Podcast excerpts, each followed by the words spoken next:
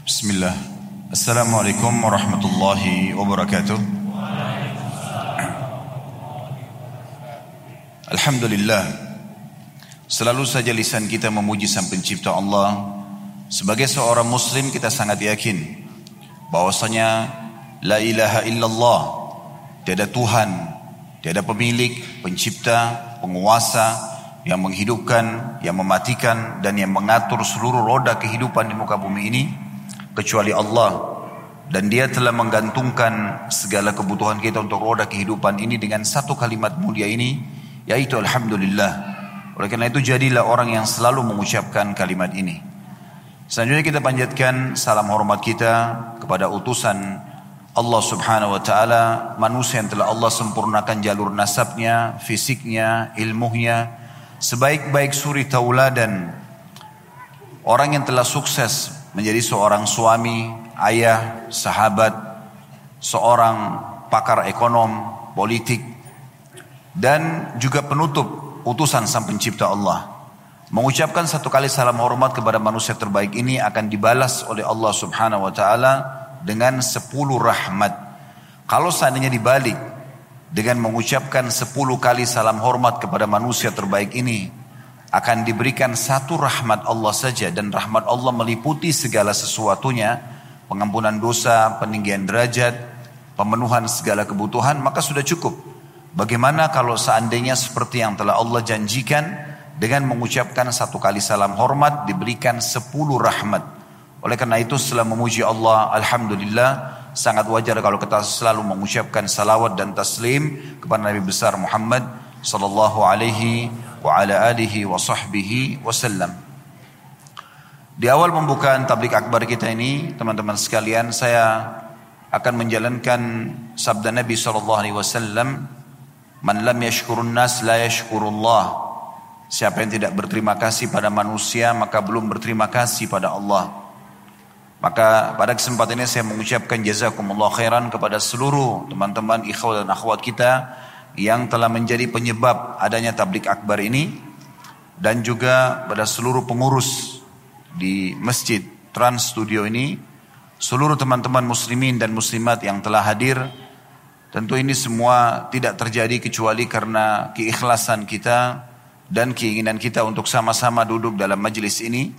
Maka jazakumullahu khairan. Yang kedua teman-teman sekalian saya duduk di sini bukan karena saya lebih pintar daripada anda semuanya tapi kita sedang menjalankan firman Allah Subhanahu wa taala, "Fadzakir fa inna dzikra tanfa'ul mu'minin." Saling memberikan peringatan karena peringatan sangat bermanfaat bagi orang-orang beriman. Juga menjalankan sabda Nabi sallallahu alaihi wasallam, "Ad-dinun nasiha." Agama ini isinya semuanya nasihat. Jadi kita sedang duduk untuk sama-sama mempelajari, mengulangi lagi kalaupun ada tema yang terulang atau dalil yang terulang, mengejar keutamaan majelis ilmu, hadir memenuhi rumah Allah Subhanahu wa taala, semua itu adalah menjadi target utama kita. Di setiap majelis ilmu kita tidak perlu melihat siapa yang menyampaikan tapi apa yang disampaikan. Kalau yang disampaikan kalau Allah, kalau Rasul, Allah berfirman, Rasulullah SAW bersabda sesuai dengan pemahaman para salafus saleh maka kita terima.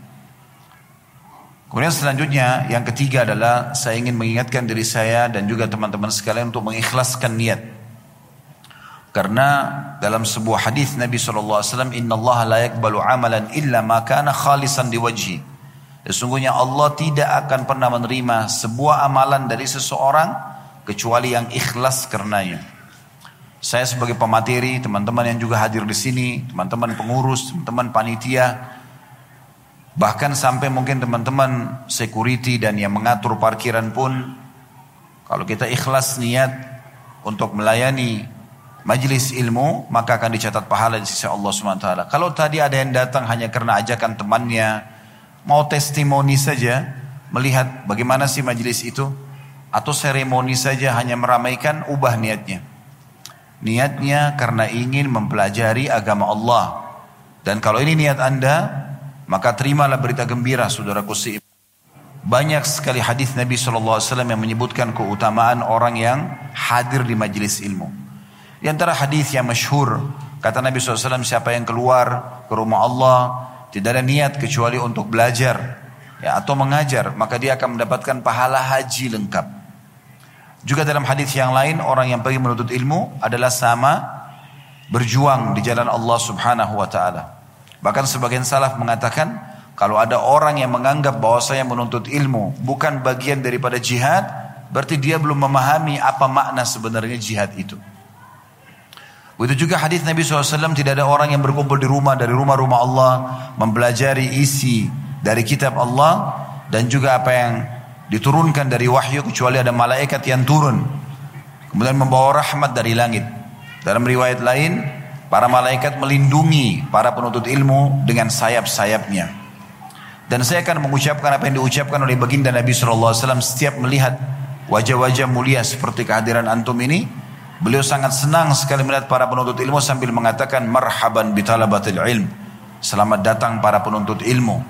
Ingat teman-teman sekalian, kebutuhan kita terhadap ilmu agama ini jauh lebih kita butuhkan daripada makanan pada saat lapar, minuman pada saat haus, tempat tidur pada saat kita sedang capek, obat pada saat kita sedang sakit. Karena ilmu agama akan memandu kita. Mana makanan yang boleh, mana yang tidak boleh. Mana minuman yang boleh, mana yang tidak boleh. Mana tempat tidur, mana pekerjaan, mana pendapatan, mana obat. Apa pun ilmu akan mengawasi kita layaknya seorang bodyguard yang mengingatkan agar kita jangan terjerumus dalam kesalahan. Oleh karena itu, ilmu ini kita butuhkan. Ali radhiyallahu mengatakan, ilmu itu akan selalu menjagamu. Sementara harta, kamu sibuk menjaganya. Andai saja kita hadir di majelis ilmu seperti ini saudaraku seiman dan ternyata satu kali hadir majelis ilmu sejam dua jam mendengarkan ilmu kepala kita lagi lebih besar dari sekarang dua kali lipat mungkin akan repot kita menuntut ilmu karena sepuluh kali kita hadir majelis ilmu kepala kita akan sepuluh kali lebih besar tapi subhanallah kalau kita belajar dari baru lahir sampai kita meninggal 70, 80 tahun walaupun orang masih baru lahir tidak mungkin belajar tapi kalau ada kesempatan itu Allah berikan 100 tahun pun kita belajar tidak akan pernah selesai mempelajari ilmu agama ini dan tidak akan pernah habis keutamaan majelis ilmu itu. Maka ini mungkin yang saya sampaikan di pembukaan kita dan kesempatan ini insya Allah kita akan membahas tentang indahnya menjadi seorang muslim. Saudaraku seiman, kalau ada pertanyaan yang dilontarkan oleh seseorang, apakah saya perlu bangga menjadi seorang muslim? Maka dengan jelas saya jawab pada kesempatan ini, iya. Kita akan bangga menjadi seorang muslim. Dan menjadi seorang muslim adalah keselamatan dunia dan akhirat.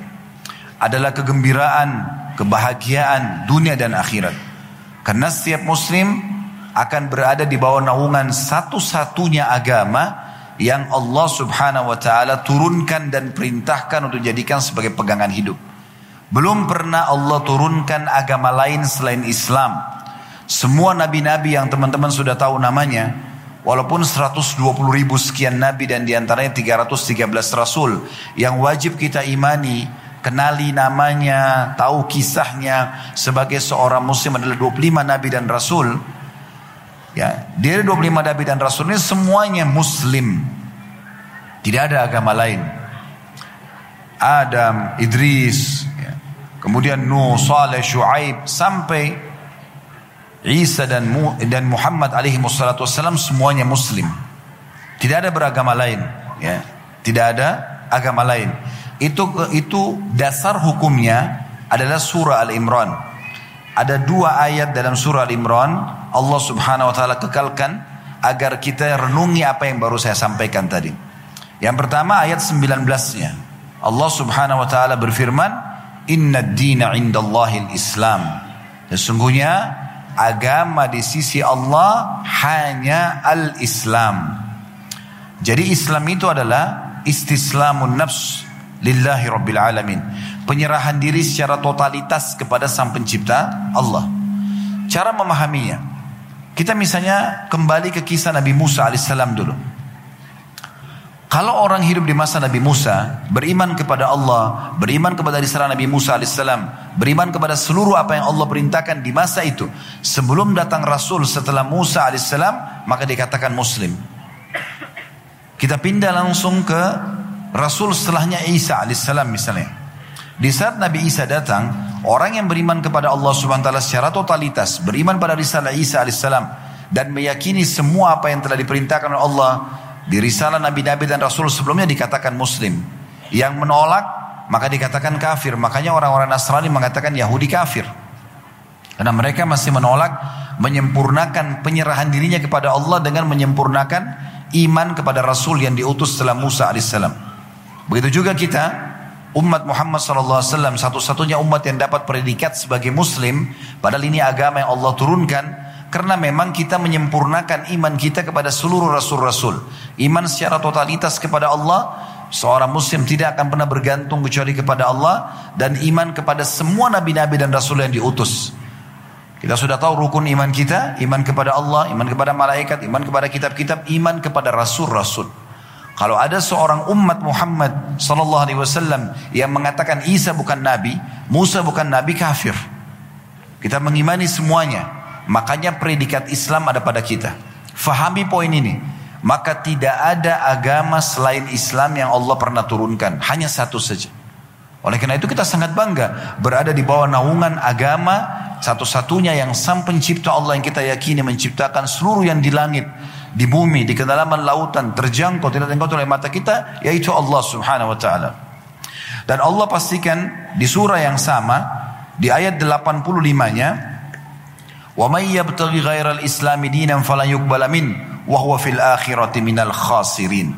Siapa yang coba-coba memilih selain daripada Islam sebagai agama mereka, sebagai panduan hidupnya, tidak akan pernah diterima darinya. Dan dia di akhirat termasuk orang-orang yang rugi. Jadi dari poin ini perlu difahami baik-baik dan sangat jelas bagaimana penyampaian Allah subhanahu wa ta'ala. Kita juga lihat firman Allah Subhanahu wa taala dalam surah Az-Zumar surah nomor 39 ayat 22. Allah memastikan siapa pun yang lahir dalam keadaan Islam sebagai muslim dan juga orang yang mendapatkan hidayah setelah dewasa masuk Islam seperti kita biasa bahasakan muallaf maka mereka dipastikan berada di atas cahaya Tuhannya. Tidak ada cahaya panduan yang lain kecuali Islam. Perhatikan surah Az-Zumar, surah nomor 39 ayat 22. Yang bunyinya, Afaman syaraha sadrahu lil islami fahuwa ala nuri min rabbih. Afaman syaraha Allahu sadrahu lil islami fahuwa ala nuri min rabbih. Fawailun lil qasiyati min zikrillah. Ulaika fi dhalalim mubin. Yang artinya, Siapa yang Allah lapangkan dadanya, lahir dalam keadaan Islam atau setelah dewasa dapat hidayah Islam masuk Islam, maka dia berada di atas cahaya Tuhannya. Panduan hidupnya jelas. Mana yang halal, mana yang haram, mana yang boleh dia nikmati, mana yang tidak boleh dia nikmati atau yang harus dia tinggalkan. Semua dari bangun tidur sampai tidur dipandu. Semuanya ada panduan-panduannya. Hubungan dia dengan Tuhannya, hubungan juga dia dengan makhluk. Bagaimana dia bermuamalah dengan sama manusia, bahkan makhluk secara umum. Kata Allah, maka kecelakaan bagi orang-orang yang hatinya keras dari zikir Allah. Maksudnya dari mengenal Islam ini. Mereka tidak mau mengajar mengenal agama Islam. Padahal cuma satu agama. Satu Tuhan, satu agama. Ini yang sudah Allah Subhanahu wa taala pastikan tidak ada agama lain, tidak ada Tuhan lain. Ya. Dan ini panduan yang paling sempurna. Tidak ada orang yang menganut agama Islam kalau dia terapkan Islam benar dalam hidupnya kecuali hidupnya akan sempurna. Nanti akan kita jelaskan poin demi poin insya Allah.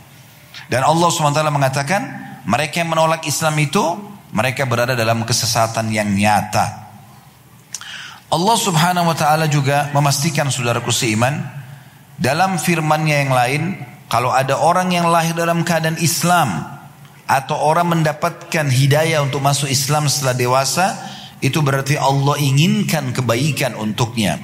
Perhatikan Allah jelaskan dalam Al-Quran surah Al-An'am, surah nomor 6 ayat 125. فَمَنْ يُرِدِ اللَّهُ أَنْ يَهْدِيَهُ يَشْرَحْ صَدْرَهُ لِلْإِسْلَامِ Siapa yang Allah inginkan memberikan hidayah kepadanya, kebaikan untuknya, maka Allah lapangkan dadanya untuk menganut Islam. Jadi ini jelas sekali bagaimana Allah Subhanahu wa taala membahasakan ke kita semua. Lagi teman-teman sekalian, penyempurnaan terhadap apa yang kami sampaikan tadi, Allah subhanahu wa ta'ala memastikan dalam surah Al-Ma'idah surah nomor 5 ayat 3 potongan ayat kalau agama ini selain satu-satunya agama dari Allah ta'ala dan ini agama semua nabi-nabi dan rasul tidak akan ada perubahan dari beriman kepada Allah yang satu dan mengikuti semua rasul-rasul ini. Cuman memang ada perbedaan di syariat saja. Setiap rasul akan membawa syariat baru. Hukum-hukum. Ada yang berlaku di rasul yang satu tidak berlaku di Rasul yang lainnya. Ya, tapi setelah Nabi Muhammad SAW diutus tidak ada lagi Rasul dan Nabi setelah beliau berarti inilah syariat terakhir. Tidak ada lagi perubahan tentang hukum-hukum setelah turunnya Al-Quran. Allah memastikan agama ini sudah Allah sempurnakan. Al-yawma akmaltu lakum dinakum. Hari ini aku sempurnakan agama kalian. Wa atmamtu alaikum ni'mati. Dan aku sempurnakan juga seluruh nikmatku. Maksudnya kebutuhan kalian sudah ada di agama ini. Waraditu lakumul Islam Madinah. Dan aku ridho Islam sebagai agama kalian. Maksudnya tidak ada lagi agama yang Allah ridhoi kecuali Islam itu. Subhanallah pernah terjadi di zaman Umar radhiyallahu anhu pada saat beliau menjadi khalifah. Ada seorang Yahudi datang dan mengatakan begini, wahai Amir Mukminin, wahai pemimpin orang-orang beriman. Sesungguhnya ada satu ayat dalam kitab kalian Al-Quran, kalau turun kepada kami bangsa Yahudi, maka kami pasti akan menjadikan hari turunnya sebagai hari raya. Maka kata Umar, ayat apa yang kamu maksudkan? Subhanallah Yahudi ini hafal ayat ini. Lalu dia baca Al-Maidah ayat 3 tadi, potongan ayat ya. Di tengah-tengah atau hampir di akhir ayat ketiga Al-Maidah, Al-yawma akmaltu lakum dinakum wa atmamtu alaikum ni'mati wa raditu lakum al-Islam madina. Hari ini aku sempurnakan agama kalian, aku sempurnakan nikmatku pada kalian dan aku ridho Islam sebagai agama kalian. Maka Umar berkata radhiyallahu anhu, sungguh Aku benar-benar mengetahui hari apa dan di tempat mana ayat itu turun kepada Nabi Shallallahu Alaihi Wasallam. Sesungguhnya ayat tersebut turun pada hari Jumat di padang Arafah pada saat beliau sedang haji. Hadis riwayat Bukhari dan Muslim. Ibnu Abbas berkata radhiyallahu anhuma, Allah telah mengabarkan kepada nabinya Muhammad sallallahu alaihi wasallam dan kepada orang-orang beriman bahwasanya dia Allah telah telah menyempurnakan Islam bagi mereka. Sehingga mereka tidak membutuhkan lagi tambahan selamanya. Nggak butuh tambahan apa pun dalam panduan hidup. Allah telah melengkapkannya sehingga ia tidak akan menguranginya selamanya. Dan Allah telah meridhoinya maka Allah tidak akan pernah marah kepada para penganutnya kalau menjalankan isinya selamanya sebagaimana disebutkan oleh Ibnu Ibnu Katsir dalam tafsir Quran Azim jilid 2 halaman 12. Ya kita bisa lihat teman-teman sekalian bagaimana sempurnanya ya agama ini dan bagaimana di pembukaan kita sudah disampaikan kalau Allah Subhanahu wa taala hanya menurunkan satu agama saja yaitu agama Islam. Renungi sabda Nabi sallallahu alaihi wasallam. Beliau mengatakan perumpamaan aku dengan nabi-nabi sebelumku adalah ibarat seperti sebuah bangunan yang sangat besar. Indah sekali. Setiap kali orang keliling di bangunan itu, mereka selalu mengatakan indah benar bangunan ini. Lalu mereka menemukan ada satu celah batu bata yang belum diletakkan. Maka mereka berkata, ya, andai saja batu bata ini diletakkan, maka pasti sempurna bangunan ini. Kata Nabi Muhammad SAW, ketahuilah Pelajari dan renungi baik-baik. Akulah satu batu bata itu. Jadi Nabi SAW ini menyempurnakan saja apa yang dibawa oleh Nabi-Nabi dan Rasul sebelumnya. Beliau hanya membawa dan melanjutkan estafet agama Islam. Hanya saja dalam hukum-hukum keseharian ini yang sering kali ada perubahan di antara Rasul satu sama yang lain. Tapi induknya adalah agama Islam. Saudaraku seiman, Menjadi seorang muslim sebagaimana judul kita, indahnya menjadi seorang muslim, itu akan mendapatkan banyak sekali manfaat. Saya akan menyebutkan insya Allah belasan manfaat, keutamaan, kelebihan menjadi seorang muslim. Yang pertama kita akan mulai poin bagi orang yang baru masuk Islam dulu. Sehingga anda bisa pada saat bubar dari masjid ini, dari majelis kita ini, Jangan pernah ragu untuk mendakwakan Islam kepada orang-orang non-muslim. Bukan dengan paksaan. Karena Allah berfirman, La ikroha fid. Gak boleh ada paksaan dalam Islam. Jangan bilang ini agama paling benar. Tetangga ini harus masuk Islam sekarang. Kalau tidak saya penggal lehernya. Itu gak boleh. Tapi kita menawarkan Islam. Setiap kita punya satu produk namanya Islam dan kita marketingnya. Siapa yang menawarkan, yang memahami Islam lalu menawarkan kepada orang lain lalu dia masuk Islam, maka semua perbuatan baik orang tersebut setelah masuk Islam akan dipanen oleh dia. Oleh karena itu teman-teman jangan pernah ragu. Tapi kan Ustaz saya masih belum punya ilmunya. Kita cuma menawarkan Islam. Coba gunakan bahasa-bahasa sederhana. Saya kalau ketemu sama orang non muslim, saya tidak perlu berdebat atau berbicara dengan mereka di agama mereka, nggak perlu. Saya punya produk namanya Islam. Saya sering bertanya pada orang-orang muslim kalau ketemu di pesawat, di kereta api, ketemu di kesempatan momen misalnya ketemu. Saya ngobrol dan menyampaikan baik-baik. Saya hanya menanyakan kepada mereka, apakah anda sudah mengenal Islam? Atau apa pendapat anda tentang Islam? Ada yang mengatakan Islam itu bagus, ada yang mengatakan Islam itu jelek, ya. Tapi saya biarkan saja. Terutama yang mengatakan jelek misalnya. Pada saat mereka mengatakan itu jelek, saya biarkan mereka ungkapkan semua. Lalu kemudian saya bahasakan. Itu tadi pendapat Bapak tentang agama saya. Bisa nggak saya jelasin tentang agama saya sekarang? Oh ya silakan. Pertama sekali, kami ini adalah agama yang selalu mengajak kepada perdamaian. Agama yang selalu mengajak kepada kebaikan. Kami tidak pernah disuruh untuk bersifat keras, keras, kasar. Itu nggak pernah dalam Islam. Mungkin anda belum tahu, tapi dalam Islam Nabi kami Nabi Muhammad SAW mengatakan kalau berperang dan menyembelih hewan disatukan dalam satu hadis. Siapa di antara kalian yang ingin membunuh, bunuhlah dengan cara yang santun. Gimana tuh bunuh yang santun? Masuk medan perang, tusuk musuh, mati selesai. Kalau dia menyerah, jadikan tawanan. Jangan diserang orang yang sudah menyerang. Orang yang sudah menyerah, Begitu wasiat Nabi SAW kepada setiap pasukan. Kalau ada yang melawan, terjadi peperangan, duel, itu iya. Terbunuh nggak boleh ada mutilasi, nggak boleh membakar.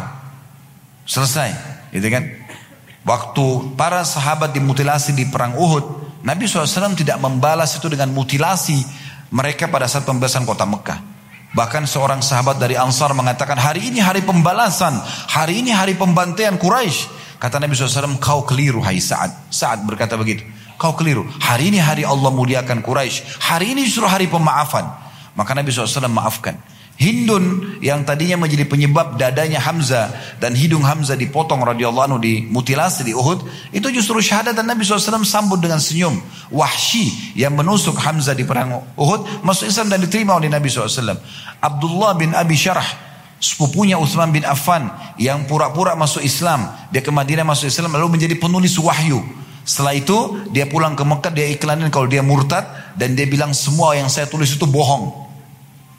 Kata Nabi SAW tidak. Yang dia tulis itu adalah benar. Ya.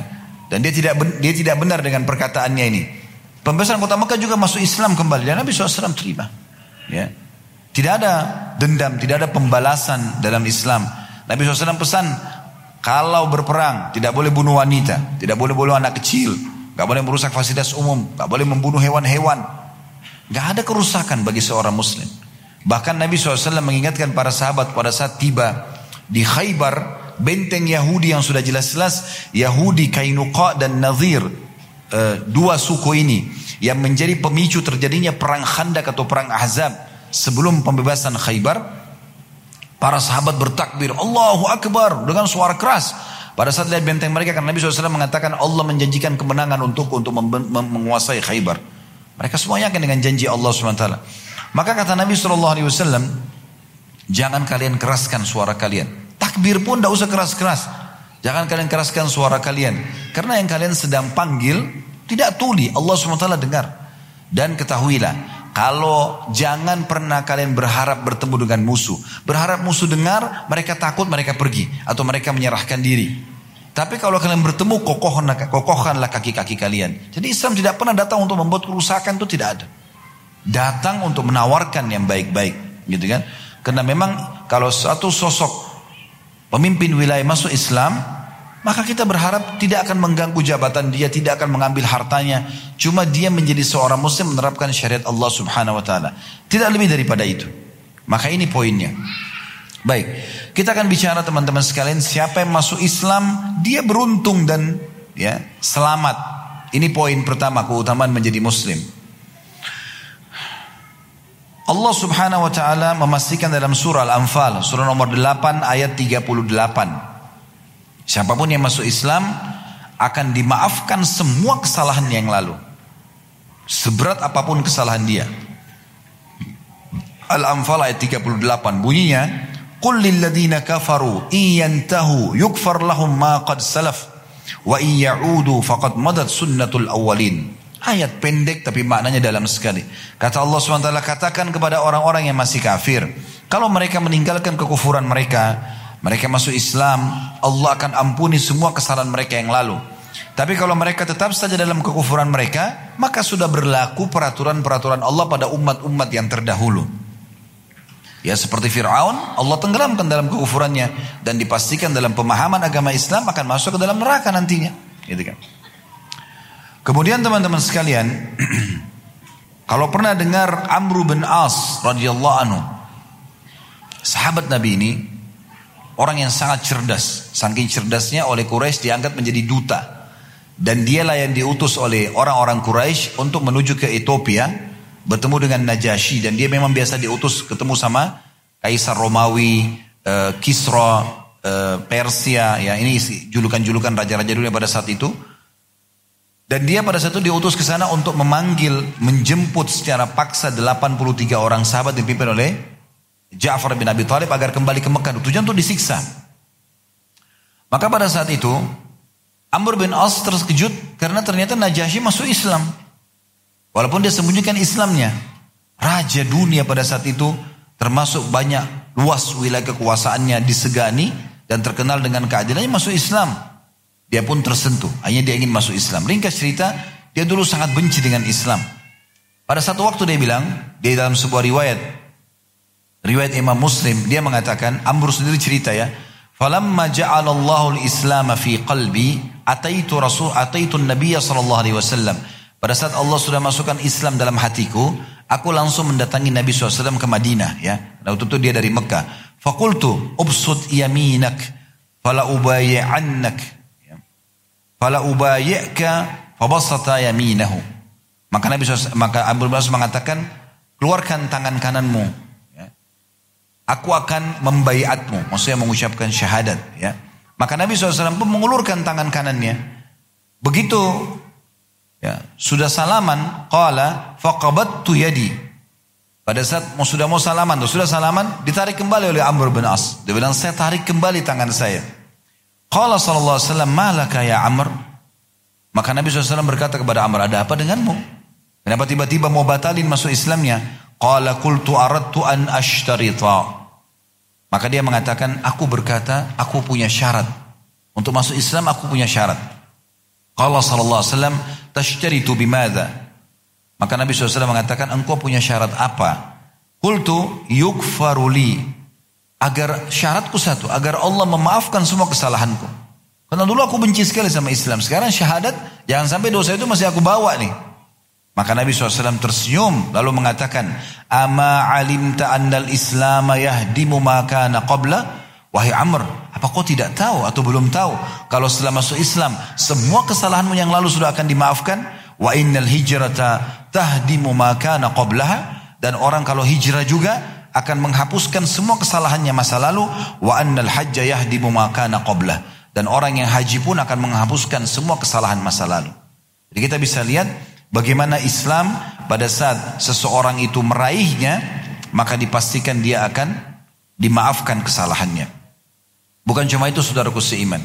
Semua perbuatan baik yang dipandang baik dalam agama Allah Islam ini seperti bakti dengan orang tua, bersedekah, silaturahim keluarga, jenguk orang sakit. Semua yang baik-baik dalam pandangan agama Islam. Kalau dulu ada orang non-muslim sebelum masuk Islam mengerjakannya, setelah dia masuk Islam, diubah menjadi pahala semuanya. Dia akan raih dalam bentuk pahala. Disebutkan oleh Hakim ibn Hizam radhiyallahu anhu salah satu tokoh Quraisy juga dulu pembenci Islam. Tapi pada saat dia masuk Islam, dia menceritakan, "Kultu ya Rasulullah, saya mengatakan wahai Rasulullah, araita asya kuntu atahannatsu biha fil jahiliyah. Ya Rasulullah, Bagaimana dengan yang dulu di masa jahiliyah? Banyak yang saya kerjakan. Min sodakatin. Dari sodekah memberikan orang lain bantuan. Au ataqatin. Ataqatin ini maksudnya pembebasan budak. Au silatu, silati rahim. Atau silaturahim. Fahal fiha min ajr? Apakah sekarang setelah masuk Islam tetap ada pahalanya? Qala sallallahu alaihi wasallam, maka Nabi SAW bersabda, "Aslam ta'ala ma salafa min khair." Sesungguhnya kau telah masuk Islam beserta semua kebaikan-kebaikanmu yang dahulu. Hadis riwayat Bukhari Muslim. Jadi nggak ada yang sia-sia. Begitu juga teman-teman sekalian. Bagaimana Umar bin Khattab radhiyallahu anhu, orang yang sangat benci Islam. Mungkin tidak ada orang yang benci Islam sekuat bencinya Abu Jahal dan Umar kepada agama Islam. Tapi Umar bin Khattab dapat hidayah. Amr bin Hisham atau Abu Jahal tidak dapat hidayah. Karena Nabi SAW mengatakan, Ya Allah di Mekah berdoa kuatkanlah agama ini dengan satu dari dua Amr atau Umar. Maka Umar bin Khattab dapat hidayah, Amr bin Hisham tidak dapat hidayah. Umar menceritakan, saya dulu kalau di Mekah sebelum masuk Islam sering kali keluar hanya untuk menyiksa umat Islam. Umar keluar hanya siksa orang Islam saja. Dan dari pagi sampai malam siksa di pinggir jalan. Setelah siksa kalau malam dia mau berhenti pun dia mengatakan, Sesungguhnya saya berhenti siksa kamu bukan karena kesihan nih. Ya. Saya hanya karena bosan aja. Besok saya kembali siksa kamu lagi. Begitu luar biasa benci dengan Islam. Luar biasa. Sampai satu malam, waktu sahabat pada mau hijrah ke Habasyah, yang jaga kota Mekah Umar. Ada satu wanita dari sukunya Umar, namanya Ummu Abdul, julukannya Ummu Abdillah radhiyallahu anha. Dia sama anak kecilnya mau keluar lihat di depan pintu ada Umar. Bingung dia mau keluar bagaimana? Semua sahabat yang lain sudah sembunyi-sembunyi udah keluar, udah ada di padang pasir nunggu dia. Hanya dia naik gunung yang tinggi keluar sampai melewati pintu gerbangnya Mekah. Subhanallah pas dia turun Umar lagi lewat di situ. Kata Ummu Abdillah, eh, kata Umar, wahai Ummu Abdillah, kenapa seorang wanita naik-naik turun gunung malam hari seperti ini? Ada apa denganmu? Kata Ummu Abdillah, wahai Umar, kalian tidak pernah membiarkan kami untuk menjalankan agama kami. Di Mekah kalian siksa kami, sekarang kami juga mau hijrah, mau pergi cari tempat lain, kalian juga tidak mau izinkan? Maka kata Umar, kalau itu niatmu, dia heran Umar. Di situ awal tersentuh Islam dalam hatinya. Kok bisa seorang wanita memperjuangkan naik gunung, turun gunung hanya untuk menyelamatkan agama ini? Agama apa ini gitu? Maka dia bilang, kalau begitu pergilah Umar Abdillah, semoga keselamatan bersamamu. Lalu Muabdillah ini jalan pergi ke padang pasir ketemu sama orang-orang. Mereka semua gembira. Oh Alhamdulillah kamu lolos semua Abdillah. Apa tadi kamu lolos dari Umar bin Khattab? Dia bilang tidak, justru Umar tangkap, dapat saya. Lalu kata mereka, apa yang terjadi? Umar mengatakan semoga keselamatan bersama pergilah. Ada satu sahabat tidak percaya. Dia mengatakan apa? Eh, ada yang mengatakan, oh kalau begitu tanda-tanda Umar masuk Islam. Kata seorang sahabat, nggak mungkin. Umar masuk Islam nanti kalau unta bisa masuk di lubangnya jarum. Karena nggak mungkin ya, nggak masuk akal. Orang yang sangat keras. Tapi subhanallah Allah kasih hidayah, masuk Islam. Masuk Islam, kemudian berubah semua total. Dan luar biasanya, Islam tidak pernah mau tahu masa lalunya Umar. Apa antum sudah tahu kalau Umar dulu tiap hari mabuk? Banyak orang Islam tidak tahu. Umar bin Khattab mengatakan setiap hari aku membawa botol khamar dan mabuk di Mekah. Tapi banyak orang tidak tahu karena memang bukan itu yang dinukil, gitu kan? Yang dinukil adalah masa setelah dia masuk Islam. Karena Islam memang begitu. Kita nggak perlu melihat masa lalu orang. Di majelis seperti ini mungkin antum ketemu sama seorang teman, mungkin dulu waktu SMP SMA nakal banget gitu. Pergaulannya bebas, tiba-tiba sekarang sudah duduk. Jangan antum bilang, eh ahli neraka sadar gitu. Ya. Karena hidayah sudah datang. Oh Alhamdulillah Masya Allah. Eh, kita sudah sama-sama ya ikut ta'lim. Mudah-mudahan kita istiqomah. Harusnya begitu. Karena Islam memang tidak perlu mengetahui masa lalu orang. Ya. Dalam rumah tangga tidak perlu suami istri saling nanya. Dulu kamu masa lalumu buruk gak sih? Kamu pernah zina gak sih? Kamu mabuk-mabukan? Gak usah. Sekarang kita sudah nikah sama dia. Yang kita tahu dia sudah hijab syari. Dia sudah coba haji majelis ilmu. Ikhwannya juga sudah selalu azan ke masjid. Sudah. Sekarang ke depan. Kita nggak pernah tahu masa lalu. Nggak perlu tahu masa lalu orang. Begitu Islam. Ada seorang syekh di kota di Masjid Nabawi pernah ditanya oleh seorang wanita melalui kertas. Isinya kurang lebih dia bilang, "Syekh, masa lalu saya sangat kelam." Di kota Madinah tapi berbuat dosa dia bilang, "Masa lalu saya kelam. Sekarang saya sudah tobat nasuha. Apakah dengan saya tobat dan saya hijrah ini, saya masih layak mendapatkan laki-laki mukmin dan saleh?" Kata syekhnya, iya. Kamu akan mendapatkan laki-laki soleh dan mukmin, ya. Dan orang-orang mukmin dan soleh tidak akan pernah melihat masa lalu. Memang sudah begitu prinsip dasar Islam, ya. Jadi indah sekali, gitu kan?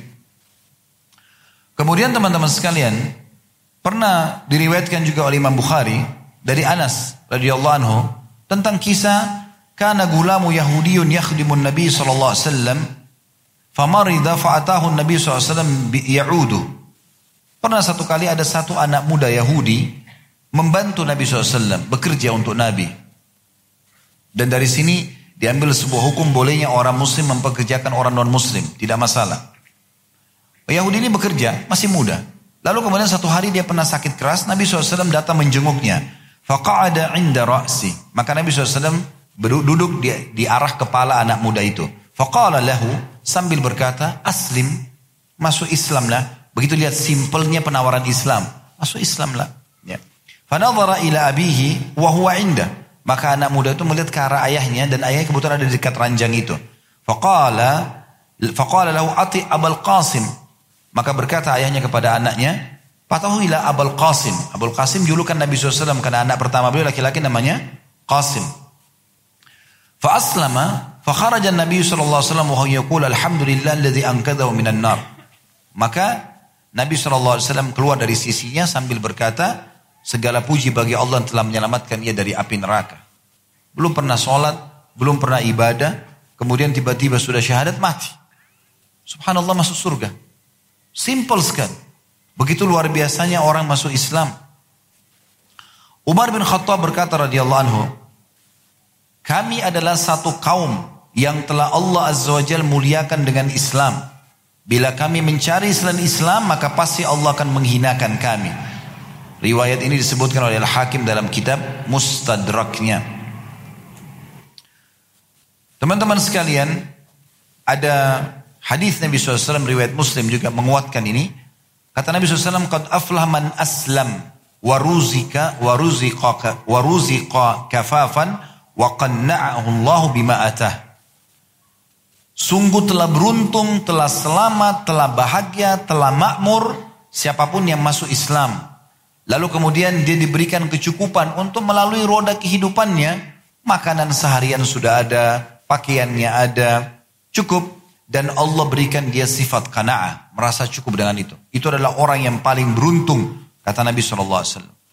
Di dalam hadis riwayat Imam Ahmad, juga Al-Hakim, Nabi SAW juga bersabda, ayyuma ahli baitin minal arabi wal ajam. Rumah mana pun penghuninya dari orang Arab atau selain orang Arab. Aradallahu bihim khaira. Allah inginkan kebaikan bagi mereka. Adkhala alaihimul Islam. Maka Allah akan masukkan Islam ke dalam rumah mereka. Maksudnya ke dalam diri-diri mereka. Dan rumah itu menjadi rumah yang muslim. Thumma taqa'ul fitan ka'annaha dhulal. Kemudian setelah itu ada fitnah-fitnah terjadi. Maksudnya ada ujian-ujian datang. Setelah masuk Islam kadang-kadang dia masih mau berbuat dosa atau masih malas belajar agama ada. Tapi kalau Allah inginkan kebaikan Allah sudah berikan kepada dia sebuah jembatannya yaitu masuk Islam. Tinggal bagaimana kita mendalami agama Islam itu. Juga dalam sebuah riwayat Bukhari disebutkan ada seseorang luar biasa ya. Amalnya dikit sekali ya. Disebutkan Atan Nabi dari Al-Bara radhiyallahu anhu beliau mengatakan Atan Nabi sallallahu alaihi wasallam rajulun mukanna'un bil hadid. Telah datang kepada Nabi SAW seorang laki-laki yang pakai baju perang lengkap. Semuanya baju besi, siap perang. Faqala ya Rasulullah, uqatil au uslim. Orang ini mengatakan ya Rasulullah, saya langsung ikut perang saja atau saya masuk Islam dulu, syahadat dulu. Faqala aslim thumma qatil.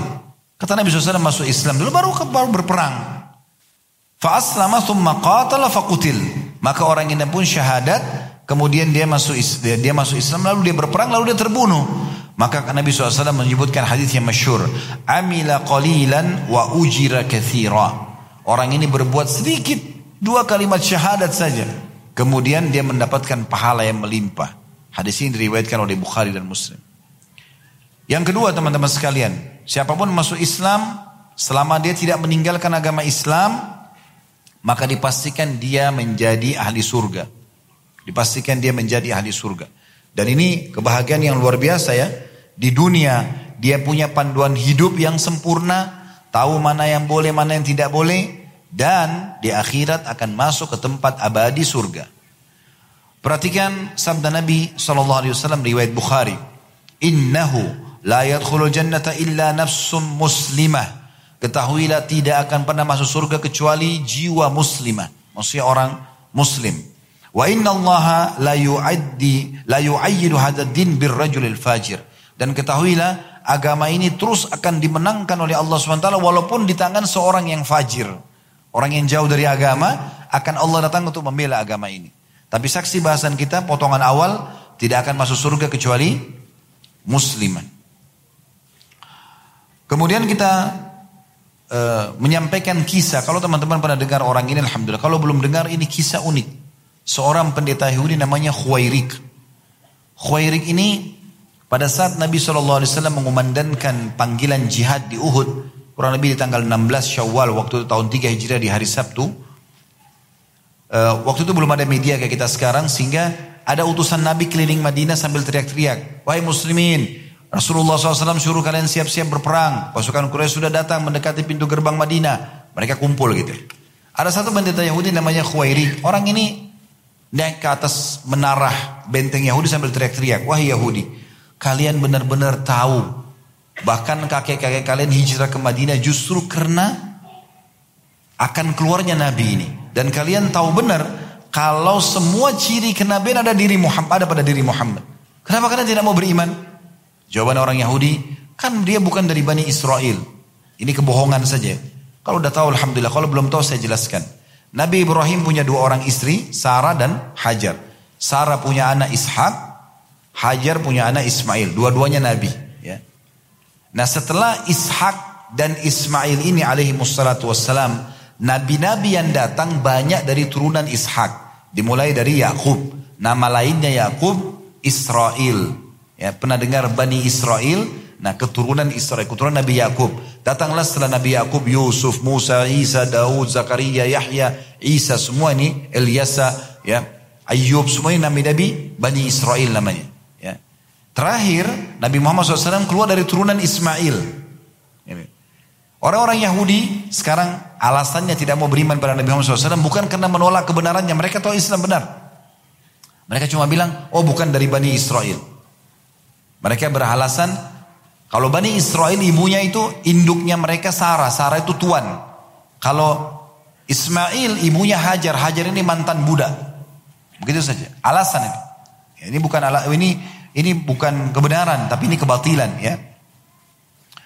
Kemudian Khairik berkata, kalau begitu, gak usahlah masuk Islam. Gak usah yakin dia sebagai nabi. Tapi kalian temukan dalam kitab Taurat, ada perintah.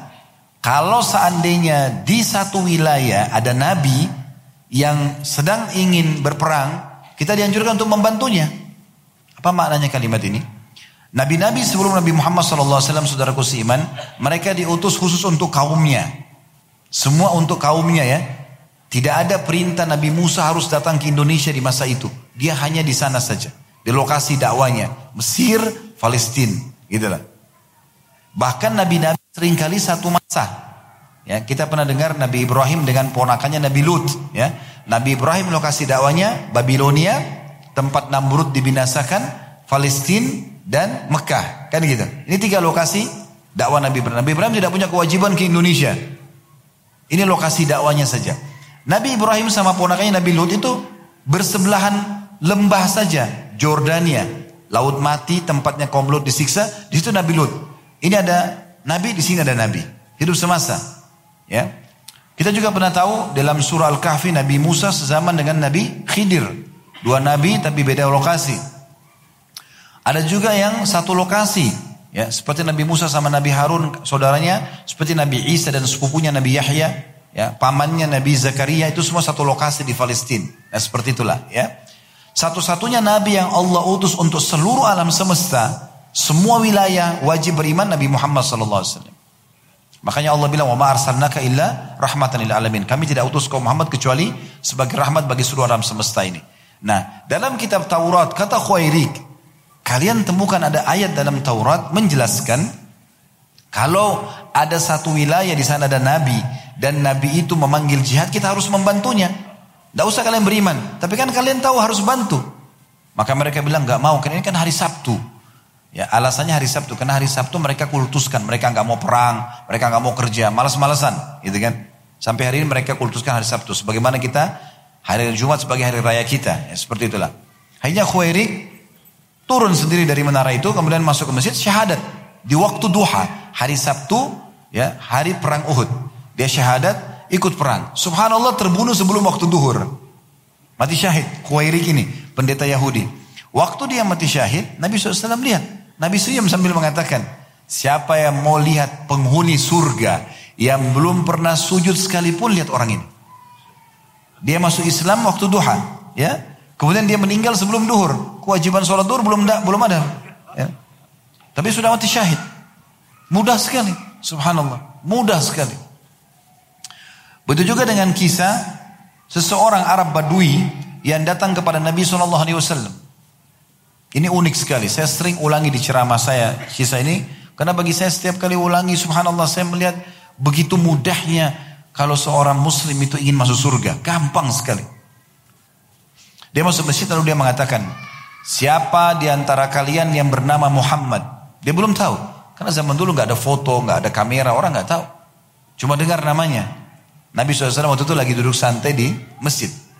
Muttaki itu meletakkan siku di tanah, kakinya ngelonjor. Nabi SAW lagi ngobrol santai dengan sahabat selepas sholat. Kata Nabi SAW sambil duduk santai tadi, saya. Orang ini bertanya, mengatakan, saya mau bertanya, hai Muhammad. Boleh? Dia bilang boleh, silakan. Kata orang itu, siapa yang meninggikan langit? Ini yang ciptakan langit begini nih, tinggi.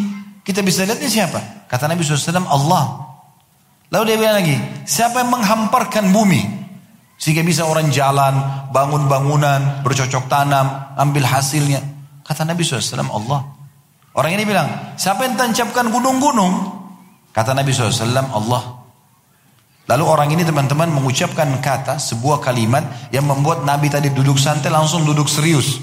Dia mengatakan, Hai Muhammad, saya akan bertanya kepadamu atas nama Allah yang meninggikan langit, menghamparkan bumi, menancapkan gunung-gunung. Apakah Allah mengutusmu kepada kami? Ini mendengar kalimat ini langsung Nabi duduk. Nabi SAW mengatakan iya. Maka dia bilang lagi, saya bertanya hai Muhammad atas sama Allah yang meninggikan langit, menghamparkan bumi, menancapkan gunung-gunung. Apakah Allah memerintahkan kepadamu untuk menyampaikan kepada kami agar kami sholat sehari lima kali? Sholat lima waktu. Kata Nabi SAW, iya. Saya tanya lagi, hai Muhammad, atas sama Allah meninggikan langit, menahamparkan bumi, menancapkan gunung-gunung. Apakah Allah memerintahkan anda untuk menyampaikan kepada kami agar orang kaya kami mengeluarkan harta yang diberikan kepada orang miskin kami? Zakat. Kata Nabi SAW, iya. Dia lagi, saya tanya lagi atas sama Allah yang meninggikan langit, menghamparkan bumi, menancapkan gunung-gunung. Apakah Allah memerintahkan anda menyampaikan kepada kami agar kami puasa sebulan Ramadan? Kata Nabi SAW, iya. Saya tanya lagi, hai Muhammad atas nama Allah yang memberikan langit, menghamparkan bumi, menancapkan gunung-gunung. Apakah Allah memerintahkan kepada kami menyampaikan, eh, memerintahkan kepada untuk menyampaikan kepada kami agar kami haji sekali ke Baitullah, sekali seumur hidup yang wajib? Kata Nabi SAW, iya. Lalu orang itu bilang, kalau saya kerjakan itu, saya dapat apa? Kata Nabi SAW, kau masuk surga. Orang itu langsung bilang, asyhadu an la ilaha illallah wa anna Muhammad Rasulullah. Syahadat dia. Kata dia apa? Ya Rasulullah, saya tidak akan tambah dan kurangi. Itu aja yang saya kerjain udah. Saya wajib-wajib aja. Lalu orang itu pergi. Kata Nabi SAW, siapa yang mau lihat penghuni surga, lihat orang ini. Islam hanya memerintahkan kita yang wajib. Sunnah itu bonus tambahan. Ibarat orang kerja di kantor, kalau dia kerjakan pekerjaan utamanya dapat gaji pokoknya kan. Kalau dia lembur baru dapat bonus kan gitu. Tentu lebih baik kalau orang mengejar yang bonusnya. Tapi di saat kita tidak bisa mengerjakan yang sunnah, fokus ke yang wajib saja itu sangat luar biasa. Berulang kali Alhamdulillah Allah subhanahu wa ta'ala mudahkan teman-teman sekalian. Beberapa saudara kita masuk Islam di kantor kami di Jakarta di Condet. Setiap kali mau masuk Islam saya selalu pastikan dulu. Kenapa mau masuk Islam? Apakah memang ada karena faktor mau menikah? Apakah karena faktor ekonomi? Apakah karena faktor politik? Karena kita mayoritas muslim di Indonesia misalnya. Ada memang karena mau menikah, ada memang karena faktor ekonomi, ada memang karena mau masuk Islam dari hatinya gitu. Lalu saya ajak, saya bilang Islam ini adalah panduan hidup. Dia bukan alat sebuah perangkat untuk coba-coba gitu. Panduan hidup. Nanti setelah Anda masuk Islam, Anda makan, minum, berpakaian, bergaul, bekerja. Dari tidur, dari bangun tidur sampai tidur lagi. Semua diatur oleh Islam. Harusnya faham. Jadi kalau jadi nikah atau tidak jadi nikah, dapat pekerjaan atau tidak, aman atau tidak, tetap Anda tidak akan tinggalkan Islam. Oh iya, baik saya setuju. Baik. Setelah itu masuk Islam syahadat. Setelah syahadat saya bilang, Islam hanya meminta Anda untuk menjalankan setelah syahadat ini empat poin. Rukun Islam. Setelah syahadat, sholat lima waktu. Rukun Islam, sholat lima waktu. Sholat lima waktu ini absensi kepada Allah. Absen saja. Kita ada teman-teman sholat duhur, absen. Ya, saya hadir ya Allah gitu. Ya. Siapa yang tidak bangga teman-teman sekalian, kalau dia sehari, kalau kerja di kantor, sehari dipanggil lima kali ke kantor owner perusahaan atau kepada direktur, direkturnya hanya untuk ngobrol saja. Kamu ada masalah apa? Butuh apa? Dipenuhi semua. Siapa yang tidak bangga? Sehari lima kali dikasih kesempatan datang. Itu absensi. Dan kita punya 24 jam dalam sehari. Allah hanya minta kita kerjakan lima waktu sholat ini. Itu pun ada jarak waktunya. Dan satu sholat 5 sampai 10 menit. Apalagi kita di Indonesia Masya Allah juara ini soal cepat sholat. Ya. Karena inna ataina wal asr. Ya. Surah Al-Qadr sama Al-Kafirun itu tapi boleh, nggak ada masalah, gitu kan? Cuma memang ringan sekali. Anggaplah 10 menit subuh, 10 menit duhur, 10 menit asar, maghrib dan isya. Berarti 50 menit. Ya. Kita masih punya 23 jam plus 10 menit. Bisa aktivitas yang lainnya. Ini yang wajib-wajibnya kita bicara wajib. Kita sedang menjelaskan kisah masuk Islamnya tadi orang Badui itu. Bagaimana dia mendapatkan tiket ke surga kalau dia fokus dengan itu. Masalah zakat harta. Rukun Islam yang ketiga itu hanya bagi yang mampu saja. Itu pun setahun sekali.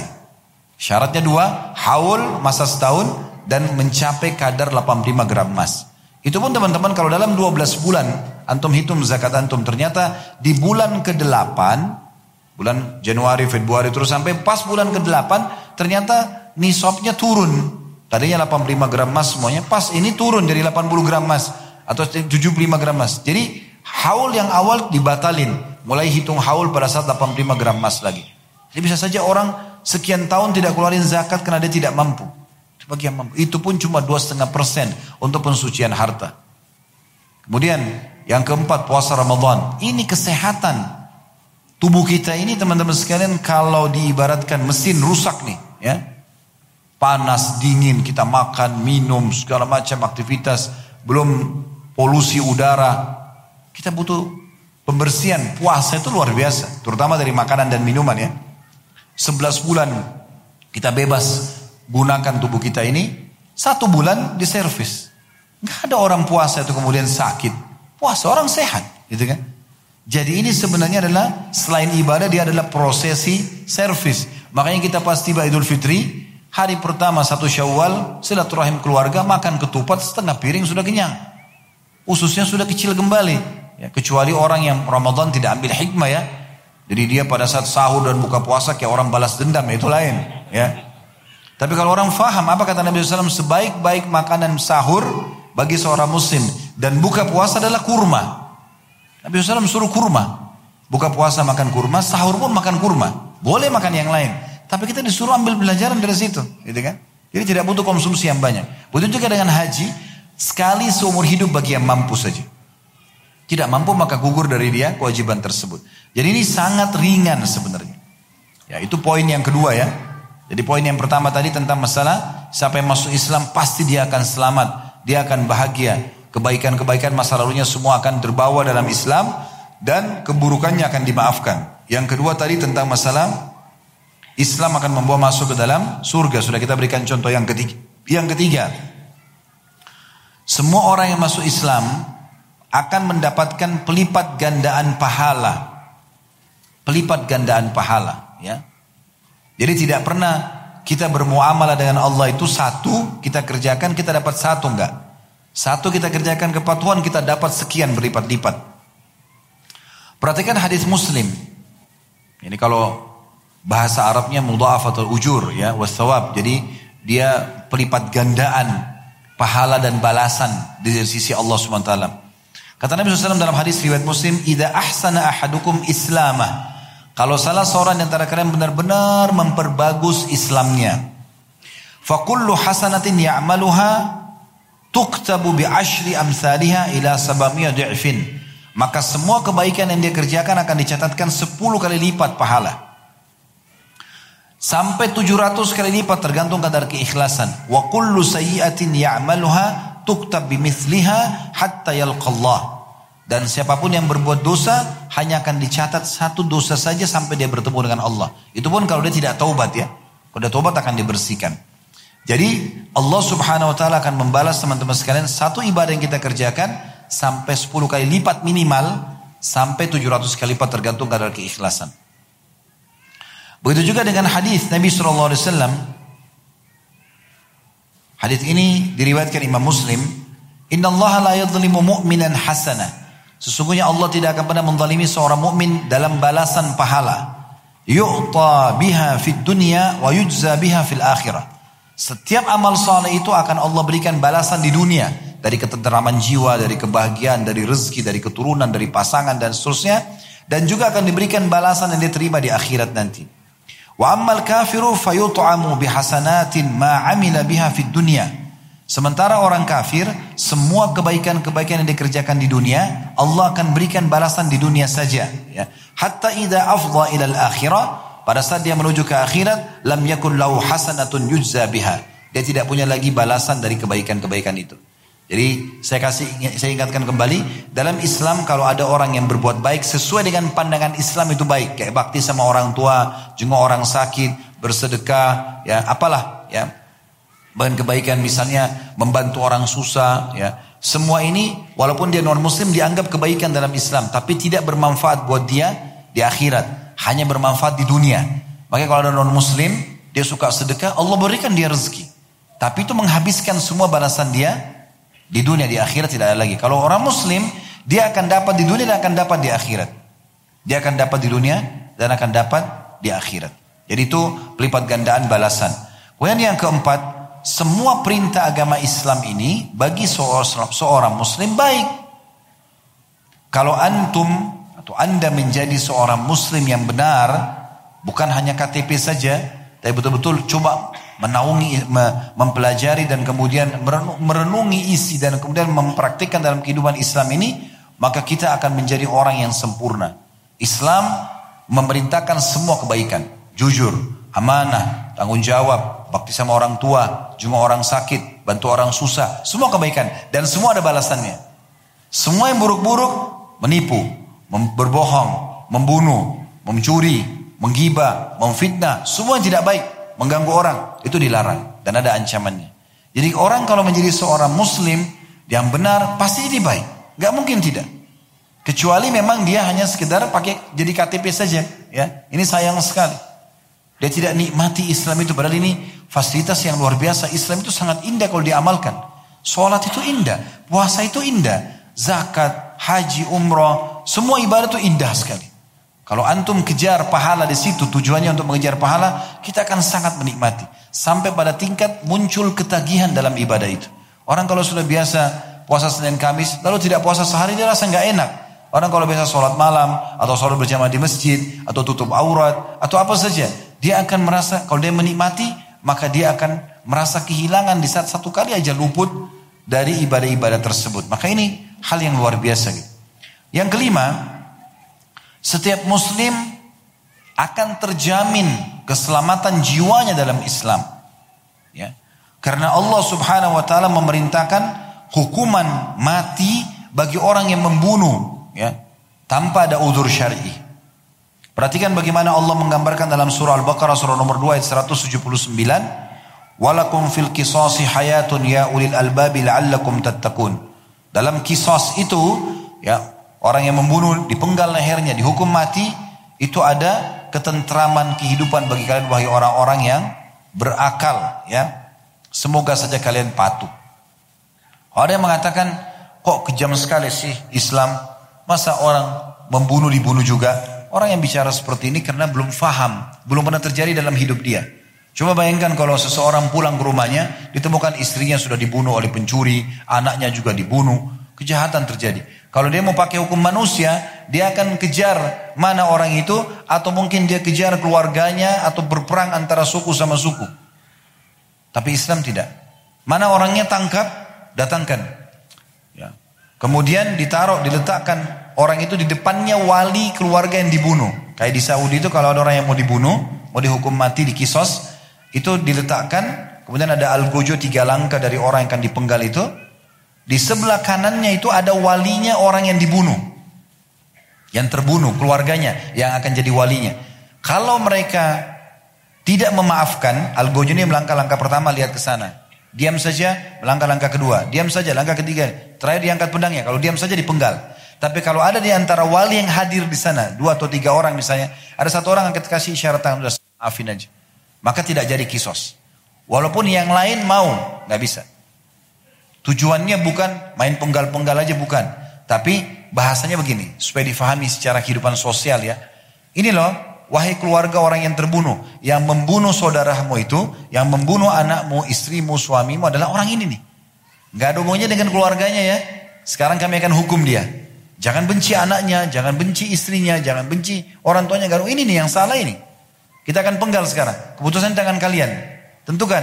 Kalau kalian mau, kami penggal. Selesai. Tidak ada benci-bencian, tidak ada dendam keluarga, nggak ada. Karena ini orang sudah selesai dihukum, dia yang salah. Kan berapa banyak orang anaknya hafid Quran, ayahnya mungkin paling, bisa jadi. Atau malah ayahnya seorang imam masjid tapi anaknya penjahat, bisa saja. Kan gitu. Jadi tidak bisa kita tumpah tindihkan kesalahan si ayah kepada anak atau anak kepada ayah, kan begitu. Begitu Islam datang. Ya. Dan itu pun kalau tidak jadi dipenggal, maka orang yang selamat ini membayar dia, denda kepada keluarga orang itu. Jadi memang Islam datang menjaga itu. Tidak boleh sembarangan orang membunuh orang lain. Bahkan kita tahu dalam Islam ada hukum kisos ya. Kalau kita tonjok orang, hukumnya kita harus minta maaf sama dia. Kalau dia mau tonjok, kita harus ditonjok sama dia. Gak boleh sembarangan. Ya, di zaman Nabi SAW pernah ada orang jatuhin gigi orang, disuruh jatuhin giginya juga. Jadi gak boleh sembarangan. Berarti kan akan terjaga. Gak akan ada orang yang mengganggu satu sama yang lain, gitu kan? Itu poin. Ya. Jadi yang ke lima tadi adalah terjaminnya jiwa. Yang keenam terjaminnya akal seorang muslim. Kalau jadi Islam akalnya akan terjamin, terjaga gitu.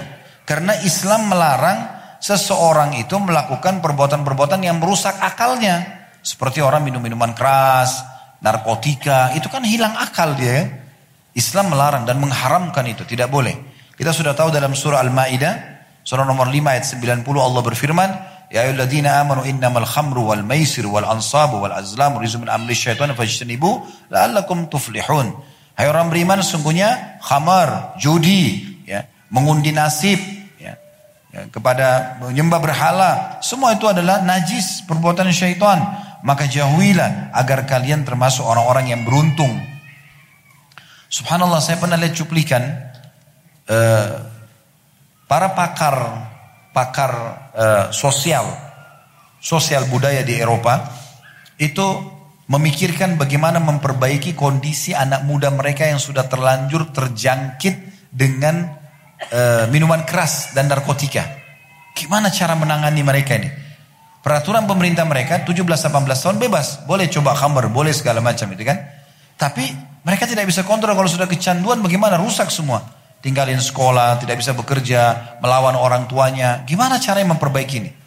Sampai akhirnya di cuplikan itu diberikan gambaran ada dua pakar sosial budaya dari Rusia. Mereka terkolong dari salah satu kelompok asosiasi untuk eh, apa nama organisasi pembentukan untuk menangani masalah ini di Eropa gitu. Mereka menemukan salah satu solusi sampai mereka dua dokter dari Rusia ini buka praktek di Rusia Eh, tepatnya di Moskow, itu mereka buka khusus untuk menangani orang yang ke, kecanduan narkotika dan khamr. Antum tahu apa yang terjadi?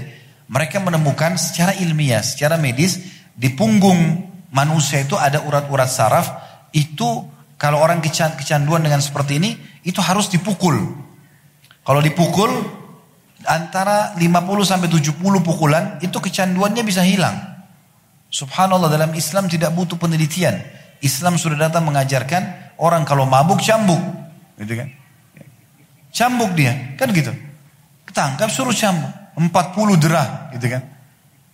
Bahkan di zaman Umar bin Khattab dilipat gandakan 80 karena banyaknya orang minum khamr. Tapi itu contoh misalnya. Tapi Islam datang teman-teman sekalian melarang semuanya. Jangan khamr, nggak boleh. Dari kecil kita sudah ditanamkan, nggak boleh minuman keras, nggak boleh begini. Berarti kan untuk menjaga akal kita ya, supaya selalu stabil. Nah itu termasuk poinnya. Selanjutnya, yang ketujuh, ya, Islam menjamin harta setiap muslim. Hartanya aman. Kalau jadi Islam, termasuk harta orang lain akan aman dari seorang muslim. Tapi karena ada muslim mencuri Ustaz, nah itu dia pribadi. Kita bicara sekarang Islamnya. Kapan si muslim jalankan agamanya tidak mungkin dia lakukan. Karena pencuri hukumnya dipotong tangannya. Dan syaratnya rindah, ringan sekali. Tiga dirham dipotong tangannya. Kecil sekali gitu. Kalau ketahuan kepergok memang dia melakukannya, udah selesai. Dikisos gitu. Hikmahnya, kalau satu orang didatangkan hari Jumat, diiklankan ada si fulan telah mencuri, akan dikisosnya. Sebentar habis sholat Jumat, orang semua kumpul lihat. Dipotong satu orang. Satu dipotong, sepuluh ribu orang berhenti mencuri. Hikmahnya begitu. Kalau tidak ada hukuman keras begini bagi para maling-maling itu, nggak bakal berhenti dia. Dan sederhana teman-teman. Kalau antum bukan pembunuh, antum bukan pencuri, kenapa takut? Kisos tadi itu bagi pembunuh kan gitu. Potong tangan bagi maling pencuri. Kalau kita bukan maling ngapain takut? Jadi orang yang teriak-teriak itu keras, ini takutnya dia maling ini. Hah? Kalau kita bukan maling kenapa takut? Tahu kan tahu. Tangan kita aman kan gitu. Negara yang menerapkan hukum Islam ini aman, gitu kan. Di Saudi mobil orang mewah pinggir, pinggir jalan parkir semua nggak ada yang ganggu. Cabut spionnya tangannya hilang. Kan gitu.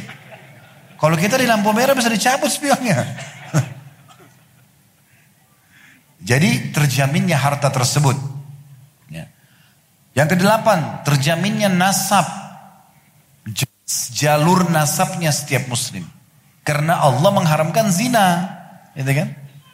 Tujuannya nikah apa? Supaya jalur nasabnya jelas. Perbedaan nikah sama zina, kalimat akad. Kurang dari satu menit. Setiap kali khutbah nikah saya ingatkan itu. Kita baru saja menyaksikan wahai muslimin. Bagaimana Allah subhanahu wa ta'ala membebankan pada diri kita syahwat. Allah buat laki-laki suka perempuan. Mau ngeliat, mau mencium, mau memeluk, mau meletakkan kemaluan di kemaluan. Itu fitrah. Allah bilang, Zuina linnasi hubbus syahwati minan nisa. Dihiasi pada diri laki-laki hub, rasa suka, syahwat. Ingin melampiaskan biologis itu pada kaum wanita. Wanita juga sama. Karena kalau tidak ada syahwat ini tidak ada populasi manusia. Coba kalau kita tidak saling suka laki-laki sama perempuan. Mungkin laki-laki tidak mau tuangkan spermanya. Perempuan juga tidak mau hamil. Berat-berat bawa anak untuk apa? Itu kan. Tapi Allah buat itu ada. Nah, Allah tidak eh, tidak membebankan kita itu kemudian tidak memberikan solusinya. Pelampiasan biologis yang benar, nikah. Pelampiasan biologis yang salah, zina. Kan gitu. Jelas. Allah bilang, wala takrabu zina. Jangan dekatin zina itu. Gak usah. Selesai. Terus apa solusinya? Nikah. Dan nikah ini teman-teman dalam Islam sangat mudah. Cuma kadang-kadang kita yang persulit. Selalu hubungkan pernikahan itu dengan prestasi dunia. Oh harus sarjana dulu, harus punya rumah, harus punya motor, punya mobil, baru nikah. Kenapa? Para sahabat Nabi itu alaihim kalau mau menikah, hari itu lihat, hari itu lamar, hari itu nikah, malamnya sudah jadi suami istri. Selesai. Kan? Tapi kan Ustaz saya tidak punya kemampuan. Nabi sudah ajarkan. Wa ankihul akfa minkum. Nikah dengan orang yang sepadan dengan kalian. Pendapatan antum 50 ribu per hari. Cari wanita yang bisa kelola 50 ribu itu. Ya, bisa beli makanan, bisa beli bedak 50 ribu, cari. Di Indonesia banyak itu. Iya. Masya Allah benar-benar. Saya kemarin di Jordan, waktu kami umroh plus Aqsa, sempat saya sewa di kota Petra, sewa kudanya satu orang anak asli Jordan. Kerjanya dia hanya itu. Narik tali kudanya, berapa kilometer kita bayar, nanti dibawa keliling-keliling di kota Petra itu. Salah satu yang saya ngobrol sama dia, Bagaimana pernikahan kalian di sini? Oh, dia bilang berat banget, susah. Kenapa susah? Mahal. Mahalnya seperti apa? Dia bilang kalau seseorang di sini mau nikah di Jordan, karena dinar uang mereka lebih tinggi daripada dolar ya. Kalau tidak salah satu dinar dua atau tiga dolar gitu, dia lebih tinggi uangnya. Jelas dia mengatakan kalau orang seperti saya mau menikah, pekerjaan saya cuma seperti ini, saya harus siapkan minimal kalau dalam dolar 100 ribu dolar. Tahu berapa itu? Satu setengah M. Itu baru bisa nikah. Antum perangkat alat sholat modalnya. Kadang-kadang dibantu lagi sama perempuannya. Masih nggak mau nikah. Kan itu aneh. Baik, coba perhatikan teman-teman. Kalau akad nikah, mempelai uh, uh, walinya mengatakan, saya nikahkan kamu dengan anak perempuan saya fulana binti fulan dengan mas kawin ini. Laki-laki itu mengatakan, saya terima nikahnya. Selesai. Kurang dari satu menit. Gugup nggak gugup nggak apa-apa. Ya. Saya terima nikahnya selesai. Yang penting jelas ucapannya. Ada dua saksi, ada mahar, ada kalimat ijab kabulnya, ada wali wanita, sah. Dan sebentar lagi mereka akan hubungan biologis. Ya itu. Perbuatan, perbuatan zina, setiap kali orang lakukan, walaupun di hotel bintang 5, pasti diikuti dengan ketakutan. Kekhawatiran. Akhirnya sperma si laki-laki yang nanti merupakan bibit manusia terganggu kualitasnya. Perempuan juga sel telur yang akan jadi kantong manusia nanti itu terganggu karena mereka ketakutan. Secara medis pun yang diikuti ketakutan tidak baik kan gitu. Buru-buru orang nggak tenang segala macam. Kalau hamil, dua-duanya malu, keluarganya malu. Anak yang lahir nggak jelas statusnya, jadi anak haram. Tidak boleh ada penisbatan nama kepada pemilik sperma, nggak ada warisan di antara mereka. Coba. Hanya karena masalah pelampiasan biologis yang haram. Baik, coba nikah. Kalau nikah, dua-duanya senang, ya. Sehingga kualitas sperma dan besel terus jadi bagus untuk bibit manusia nanti, gitu kan? Kemudian mereka juga dapat pahala. Kata Nabi SAW, di kemaluan kalian ada pahala yang besar. Kata para sahabat, ya Rasulullah, kami gauli istri kami, dapat kenikmatan. Kami dapat pahala lagi. Kata Nabi SAW, kalau kalian letakkan pada yang haram, dapat dosa nggak? Kalau zina dosa nggak? Dosa. Baik, begitu juga dengan yang halal.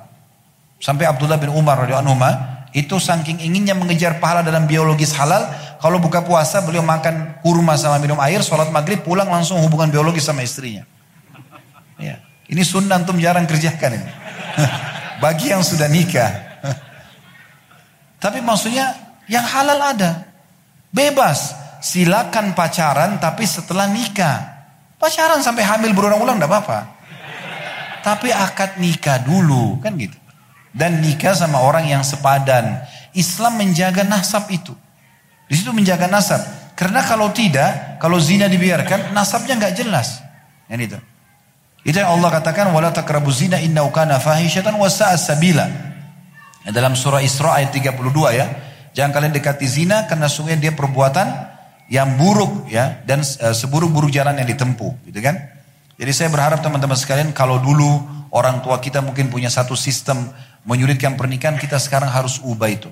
Saya sangat sedih sekali melihat ada orang orang tua dengan bangga anaknya perempuan dijemput malam minggu atau malam ahad sama pacarnya Tetangga tanya, siapa itu bu? Siapa itu pak? Oh pacar anak saya.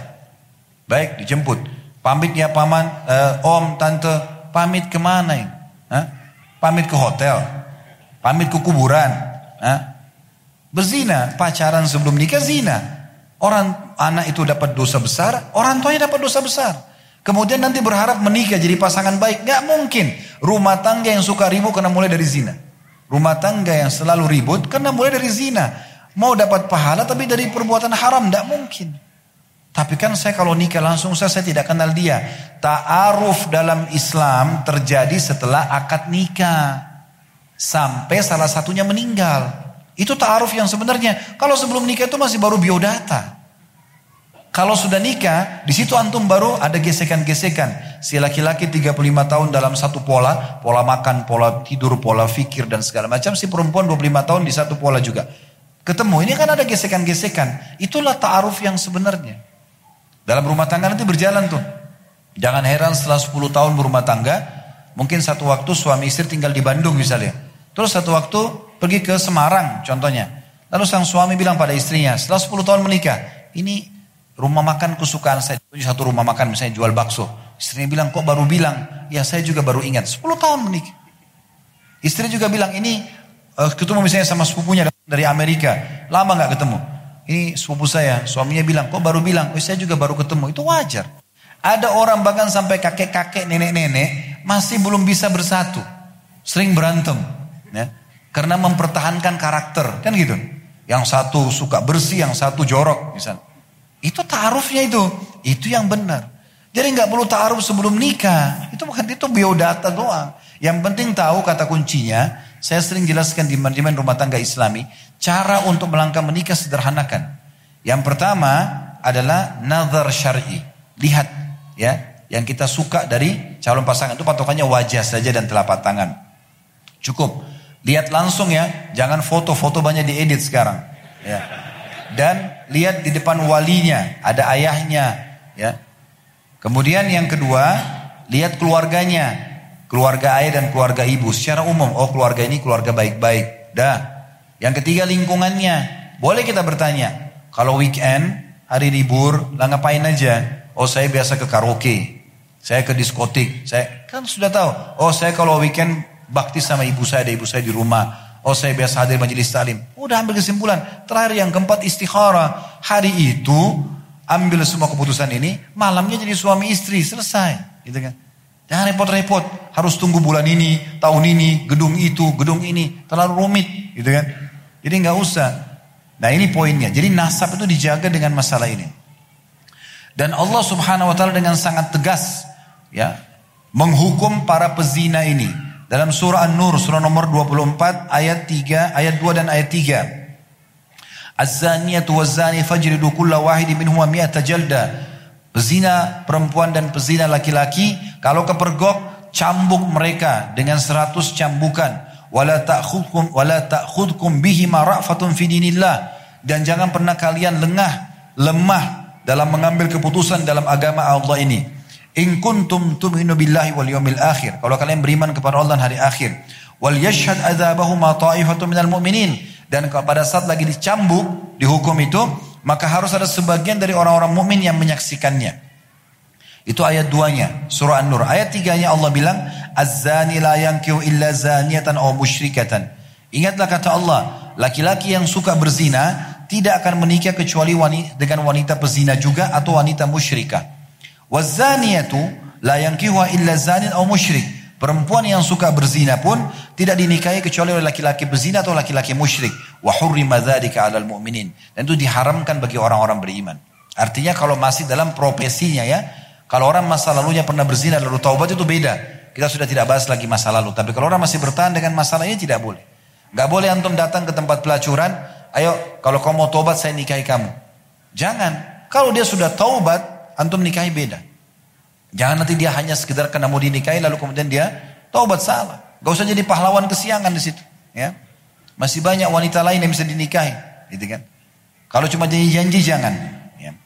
Selanjutnya yang kesembilan, terjaminnya nama baik dan kehormatan. Ya. Artinya dalam Islam setiap muslim itu terjaga teman-teman sekalian. Terjamin nama baiknya, tidak boleh sembarangan dirusak nama baiknya. Ya. Kalau kita masih bicara tentang masalah perzinahan, tidak boleh dalam Islam orang sembarangan menuduh orang lain berzina. Dia harus datangkan empat saksi. Ya.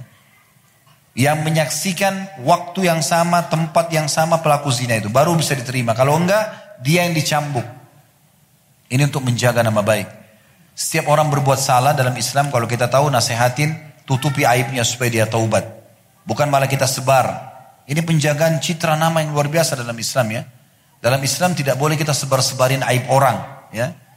Kata Nabi SAW, Man satara musliman, Fit dunia satara Allah fit dunia wal akhirat. Siapa yang menutupi aib seorang muslim dunia, Allah akan tutupi aib di dunia dan di akhirat. Ya kan gitu. Jadi memang dijaga. Dan kita sudah tahu juga kalau ada orang yang sengaja menuduh wanita baik-baik berzina, itu dicambuk. Dalam surah An-Nur ayat 4, lanjutan tadi ya. Surah nomor 24 ayat 4. Kata Allah SWT, وَالَّذِينَ يَرْمُونَ الْمُحْصَنَاتِ ثُمَّ لَمْ يَأْتُوا بِأَرْبَةِ شُهَدَاءَ فَجْرِدُوهُمْ ثَمَانِينَ جَلْدَةً وَلَا تَقْبَلُوا لَهُمْ شَهَادَةً أَبَدًا وَأُولَٰئِكَ هُمُ الْفَاسِقُونَ Siapa pun yang menuduh wanita baik-baik, lagi menjaga kehormatannya berzina, maka dia harus mendatangkan empat orang saksi. Ya. Kalau, eh, maaf, orang-orang yang menuduh wanita baik-baik berzina dan tidak mendatangkan empat orang saksi, maka cambuklah mereka 80 kali cambukan. Dan jangan pernah kalian menerima kesaksian orang-orang itu selamanya. Mereka adalah orang-orang yang fasik. Tentu ayat ini turun kepada Ummul Min Aisyah radhiyallahu anha ya, pada saat dituduh berzina dengan Safwan, tapi itu berita bohong ya. Ini subhanallah sudah Allah tepis ya. Tapi ini berlaku bagi semua orang. Jadi tidak boleh kita sembarangan nuduh orang berzina. Kemudian juga kata Nabi SAW dalam hadis Bukhari Muslim, fa inna dima'akum wa amwalakum wa aradakum bainakum haram. Ketahuilah sesungguhnya darah-darah kalian wahai kaum muslimin satu sama yang lain, harta-harta kalian, kehormatan atau nama baik kalian haram hukumnya di antara kalian. Gak boleh sengaja kita ganggu rumah tangga orang, gak boleh sengaja kita ganggu pekerjaan orang, gak boleh sengaja menipu orang, gak boleh semuanya. Ini berlaku kepada sama muslim dan setiap muslim juga berlaku itu pada orang lain. Tidak boleh dia lakukan pada orang non muslim. Jangan antum bilang kena ini tetangga saya non muslim, ah gak apa-apa, ah, tipu aja dia, gak boleh, ya, gak boleh sama sekali. Karena berlaku hukum juga pada muslim yang menipu. Walaupun itu non muslim tidak boleh sama sekali, ya. Tetap harus kita berlaku adil dan jujur kepada orang non muslim pun. Selanjutnya yang ke yang ke sepuluh ya. Muslim itu selalu baik dan santun. Kalau dia jalankan agama Islam yang benar ya. Kita akan temukan dia selalu baik. Selalu santun, selalu ramah. Karena Islam memang menyuruh untuk berakhlak yang mulia itu. Kata Nabi SAW dalam hadis riwayat At-Tabarani dan dihasankan oleh Syekh Albani. Al-mu'minu ya'lafu wa yu'laf. Wala khaira fi man la ya'laf wa la yu'laf wa khairun nasi anfa'um linnas. Artinya, mukmin orang yang bisa menerima dan bisa diterima oleh orang lain. Itu sifat orang muslim. Dia bisa menerima semua orang, dia juga bisa diterima oleh orang-orang karena santun dan baiknya. Orang itu baik, kita bermuamalah dengan baik. Kalau orang itu buruk, kita jadikan sebagai ajang pahala. Ingat ya. Anggaran orang terhadap agama bukan untuk kita benci, tapi justru kita jadikan sebagai ajang pahala. Ada orang belum sholat, ada orang belum tutup aurat, ada orang masih punya pendapatan haram. Kita rangkul dia, kesempatan. Ya, Kalau kita dapat hidayah kena nasihat kita, maka kita akan dapat pahalanya. Kan begitu sabda Nabi SAW kan? Siapa yang menjadi penyebab hidayah kepada satu orang, maka dia akan panen pahala orang tersebut tanpa diambil dari pahala orang tersebut. Ya. Jadi dia selalu jadikan target itu. Kata Nabi SAW, orang mukmin Orang yang bisa menerima dan diterima orang lain. Dan ketahuilah tidak ada kebaikan pada orang yang tidak bisa menerima dan diterima oleh orang lain. Dan sebaik-baik manusia dari kaum muslimin, penilaiannya adalah yang paling bermanfaat bagi orang lain. Ya, jadi sama orang non muslim pun kita dianjurkan berbuat baik. Nabi SAW selalu bermuamalah baik. Abu Jahal, Abu Lahab di Mekah itu teman-teman sekalian, tetangga Nabi SAW di Mekah. Karena Nabi tinggal di komplek elitnya Mekah bersama dengan Khadijah orang-orang kaya di situ.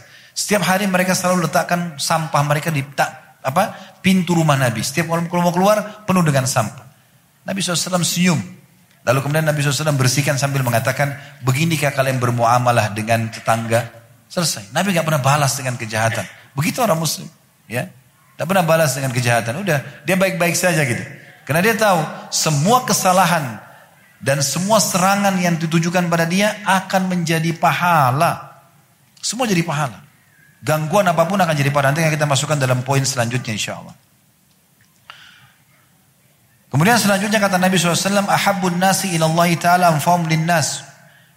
Manusia yang paling Allah cintai dari kaum muslimin adalah yang paling bermanfaat bagi manusia yang lain. Wa ahabbul amali ilallah dan perbuatan yang paling disukai dari seorang muslim oleh Allah sururun tudkhiruhu ala muslim. Engkau memasukkan rasa gembira ke dalam hati seseorang muslim. Kita hibur dia, gembirakan dia. Itu adalah amal yang paling besar pahalanya, yang paling Allah sukai. Gembirakan dia. Kalau dia lagi sedih, kenapa akhi? Kenapa ukti? Apa yang bisa saya bantu? Kita lakukan seperti itu. Au takshifu anhu kurbah. Atau engkau mengeluarkan dia dari kesulitannya. Au taqdi anhu dainan atau engkau melunasi utangnya. Atau tatrudu atau engkau menghilangkan rasa laparnya. Wala an amshi ma akhin li wala an amshi ma akhi. Fi hajata fi hajatin ahabbu ilayya min an atakifa fi hadzal masjid yakni masjid Madinah syahra. Dan ketahuilah kata Nabi SAW aku keluar memenuhi hajat satu saudaraku muslim satu hajat saya dia minta diantar ke satu tempat, dia minta tunjukin satu alamat, misalnya ingin ketemu sama satu orang, ingin mau melamar, ya ingin mendengarkan nasihat. Aku memenuhi satu hajat saudaraku muslim kata Nabi SAW. Lebih aku cintai. Maksudnya lebih besar pahalanya dibandingkan aku itikaf di masjid ini. Masjid Nabawi di Madinah satu bulan. Coba bayangkan teman-teman. Itikaf di masjid Nabawi. Berarti kita akan dapat sholat subuh, duhur, asar, maghrib, isya. Seribu pahala kalau sholat sendiri. Kalau sholat berjamaah 25 kali lipat. Berarti 25 ribu pahala setiap sholat. Diangkat 27 derajat. Kali satu bulan. Ya, pahalanya besar sekali. Ya, kan? Belum baca Quran, belum zikir, belum hadir majelis ilmunya dan seterusnya. Semua paket iktikaf di Masjid Nabawi satu bulan, itu bisa didapatkan pahalanya dengan memenuhi satu hajat saudara muslim. Coba, luar biasa. Gitu kan? Dan hadis ini riwayat Tabarani dan dihasankan oleh Syekh Albani. Itu tadi yang ke-10 ya. Yang ke-11 sekarang. Setiap hidup muslim dipenuhi dengan keberkahan. Artinya semua amal-amalnya itu akan mendatangkan banyak keberkahan. Apa makna keberkahan? Lebih dari cukup teman-teman. Sebagai contoh misalnya ada yang saya angkat di sini hadis mulia tentang menanam tanaman ya. Hadis riwayat Muslim. Kata Nabi SAW, Ma min muslimin yagrisu garsan. Tidak ada seorang muslim yang menanam satu buah pohon. Illa kana ma ukila minhu lahu sadaqa. Kecuali apa pun yang diambil, dimakan darinya akan terhitung sedekah daunnya kah, buahnya kah? Wa ma surika minhu lahu sadaqa. Kalaupun ada yang curi sesuatu dari pohon itu juga sedekah buat dia. Pahala, ya. Wa ma akala sab'u minhu fahuwa lahu sadaqa. Yang dimakan oleh binatang buas pun dari pohon itu terhitung sedekah. Wa ma akalati tayru fahuwa lahu sadaqa. Yang dimakan oleh burung pun dari pohon itu terhitung sedekah wala yazra'uhu ahadun illa kana lahu sadaqah dan tidak ada orang yang sengaja mengambil secara paksa atau menguranginya atau merusaknya pohon itu kecuali juga akan dihitung sedekah. Ini contoh saja pohon. Ya. Makanya Abdullah bin Umar radhiyallahu anhu di akhir hidup beliau sudah putih semua rambutnya putih, alisnya putih, jenggotnya nancapin pohon kurma. Pohon kurma ini mirip sama kita pohon kelapa lama baru tumbuh berbuah. Abdullah bin Umar sudah tua. Orang-orang sekitarnya tanya, wahai Abdullah bin Umar, kapan anda akan ambil manfaat dari pohon ini? Saya sudah tua. Mereka cuma santun, tidak mengatakan nanti kalau anda mati nggak dapat, tidak sempat makan buahnya gitu kan? Lalu kata Abdullah bin Umar sambil senyum, kalau saya tidak mengambil manfaat darinya, akan diambil manfaat oleh orang sesudahku. Mereka akan makan darinya, mereka akan bernaung di bawah e, naungan e, perlindungan di bawah da, pelapahnya dan saya akan dapat pahala. Jadi seperti itu. Bahkan dalam Islam motivasinya luar biasa kata Nabi SAW. Kalau di tangan seseorang di antara kalian ada bibit pohon kurma dan dia tahu besok kiamat tetap tancapin. Motivasi untuk selalu bekerja dan berbuat baik. Penuh dengan keberkahan gitu. Itu hadis tadi riwayat Muslim. Riwayat Imam Muslim yang lain. Dakhalan Nabi SAW ala ummu ma'badin haita. Ya, satu waktu pernah Nabi SAW masuk dalam umum ma'bad di dalam ruangan beliau. Faqal, ya umum ma'bad, man garaza hadal hadal nahl? A muslimun am kafir? Maka Nabi SAW mengatakan, eh, maaf, Nabi SAW masuk ke dalam satu perkebunan punya umum ma'bad. Di situ ada pohon-pohon kurma. Kata Nabi SAW, hai umum ma'bad, yang nanam pohon-pohon kurma ini muslim atau kafir? Faqalat, maka umum ma'bad berkata, bal muslim, muslim yang telah menanamnya. Qala sallallahu alaihi wasallam maka Nabi SAW bersabda eh, La yagrus fala yagrus muslim garsan fayakulu minhu insanun wala dabbatun wala tairun illa kana lahu sadaqa ila yaumil qiyamah. Ketahuilah wal mubadwat tidak ada seorang muslim yang menanamkan satu pohon kemudian ada yang makan darinya. Apakah itu manusia, apakah itu hewan melata, apakah itu burung, maka semua itu akan menjadi pahala sedekah untuknya sampai hari kiamat. Riwayat lain mengatakan bahkan jin pun yang berlindung atau mengambil manfaat dari pohon tersebut. Kita tidak pernah lihat jin. Tapi tetap juga akan terhitung pahala bagi dia. Jadi keberkahan yang luar biasa. Yang kedua belas, selalu ada sifat ramah dan murah senyum dari seorang muslim. Artinya mereka kalau betul-betul menjalankan Islam dengan benar, itu akan selalu jauh dari sifat emosional. Ini poin ini sengaja saya pilih karena teman-teman panitia Masya Allah judulnya senyum gitu kan. Ya, salah satunya itu. Perhatikan kata Nabi SAW ya. Sikap ramahnya seorang muslim. Dalam hadis riwayat muslim. La tahkirana minal ma'rufi syai'a. Jangan pernah kalian pelit-pelit dengan satu kebaikan. Walaupun itu kecil sekali. Kata Nabi SAW, walau antalqa akhaka biwajhin talq. Walaupun engkau bertemu dengan saudaramu dalam kondisi wajah yang ceria. Itu aja sudah pahala. Dalam hadis riwayat muslim yang lain, tabassumuka fi wajhi akhika, laka sadaqa.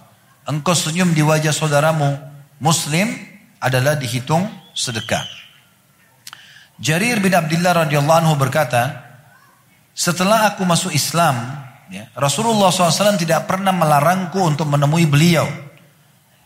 Dan juga beliau tidak pernah menemui atau memandang kepadaku kecuali dalam kondisi senyum. Begitu selalu Nabi SAW praktikkan hadis riwayat muslim. Nabi SAW juga bersabda, kamu tidak akan mampu berbuat baik kepada semua manusia dengan hartamu. Tetapi hendaklah kebaikan sampai kepada mereka dengan keceriaan wajahmu. Hadis riwayat Al-Hakim. Ini selalu menjadi motivasi setiap muslim. Senyum, ramah. Bahkan setiap muslim masih bisa senyum teman-teman sekalian walaupun dalam kondisi mereka sedih. Seorang muslim begitu. Karena dia tahu kalau dia faham benar Islam ya, musibah yang datang, ujian yang datang, pembersihan dosa-dosanya. Pembersihan dosa-dosanya, peninggian derajatnya.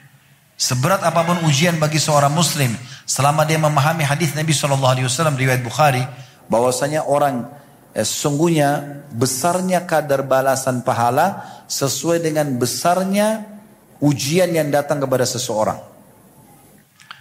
Dalam riwayat yang lain nanti akan datang pada hari kiamat eh, orang-orang uh, yang banyak ujian di dunia diberikan pahala bergunung-gunung sampai orang-orang yang sedikit ujiannya akan berharap kembali ke dunia untuk digunting-gunting kulit mereka supaya mereka merasakan dan mendapatkan balasan yang besar. Sebentar, gangguan orang itu sebentar. Dan teman-teman tidak ada orang hidup di muka bumi ini tanpa ujian, gak mungkin. Kita masuk ke poin setelahnya ya. Poin yang keberapa sekarang? Yang ke-13. Segala ujian muslim pembersihan dosanya. Ya. Jadi apa pun yang mengganggu antum, tenang aja. Santai aja menghadapinya, tenang. Ya. Kata Nabi SAW, tidaklah menimpa seorang muslim dari satu keletihan, capek saja, penyakit, kecemasan, khawatir, kesulitan, kesedihan, ya. Bahkan hingga duri yang menusuknya, melainkan dengan semua itu Allah akan menghapuskan segala kesalahannya. Hadis riwayat Muslim. Maaf, hadis riwayat Bukhari. Saya ulangi, tidaklah menimpa seorang muslim dari satu keletihan, capek saja. Penyakit, mau penyakit ringan atau kronis. Kecemasan, khawatir. Kesulitan, kesedihan, hingga duri yang menusuk tubuhnya kecuali pasti dengannya Allah bersihkan dosa-dosanya. Ya. Jadi semua pembersihan dosa, semua ujian pembersihan dosa. Termasuk gangguan orang ya. Jadi tidak akan mungkin teman-teman di antara kita ini luput dari gangguan orang. Saya ingin tanya di sini jemaah yang hadir di masjid. Ada nggak pernah di sini yang hadir tidak pernah digibah oleh orang? Ada?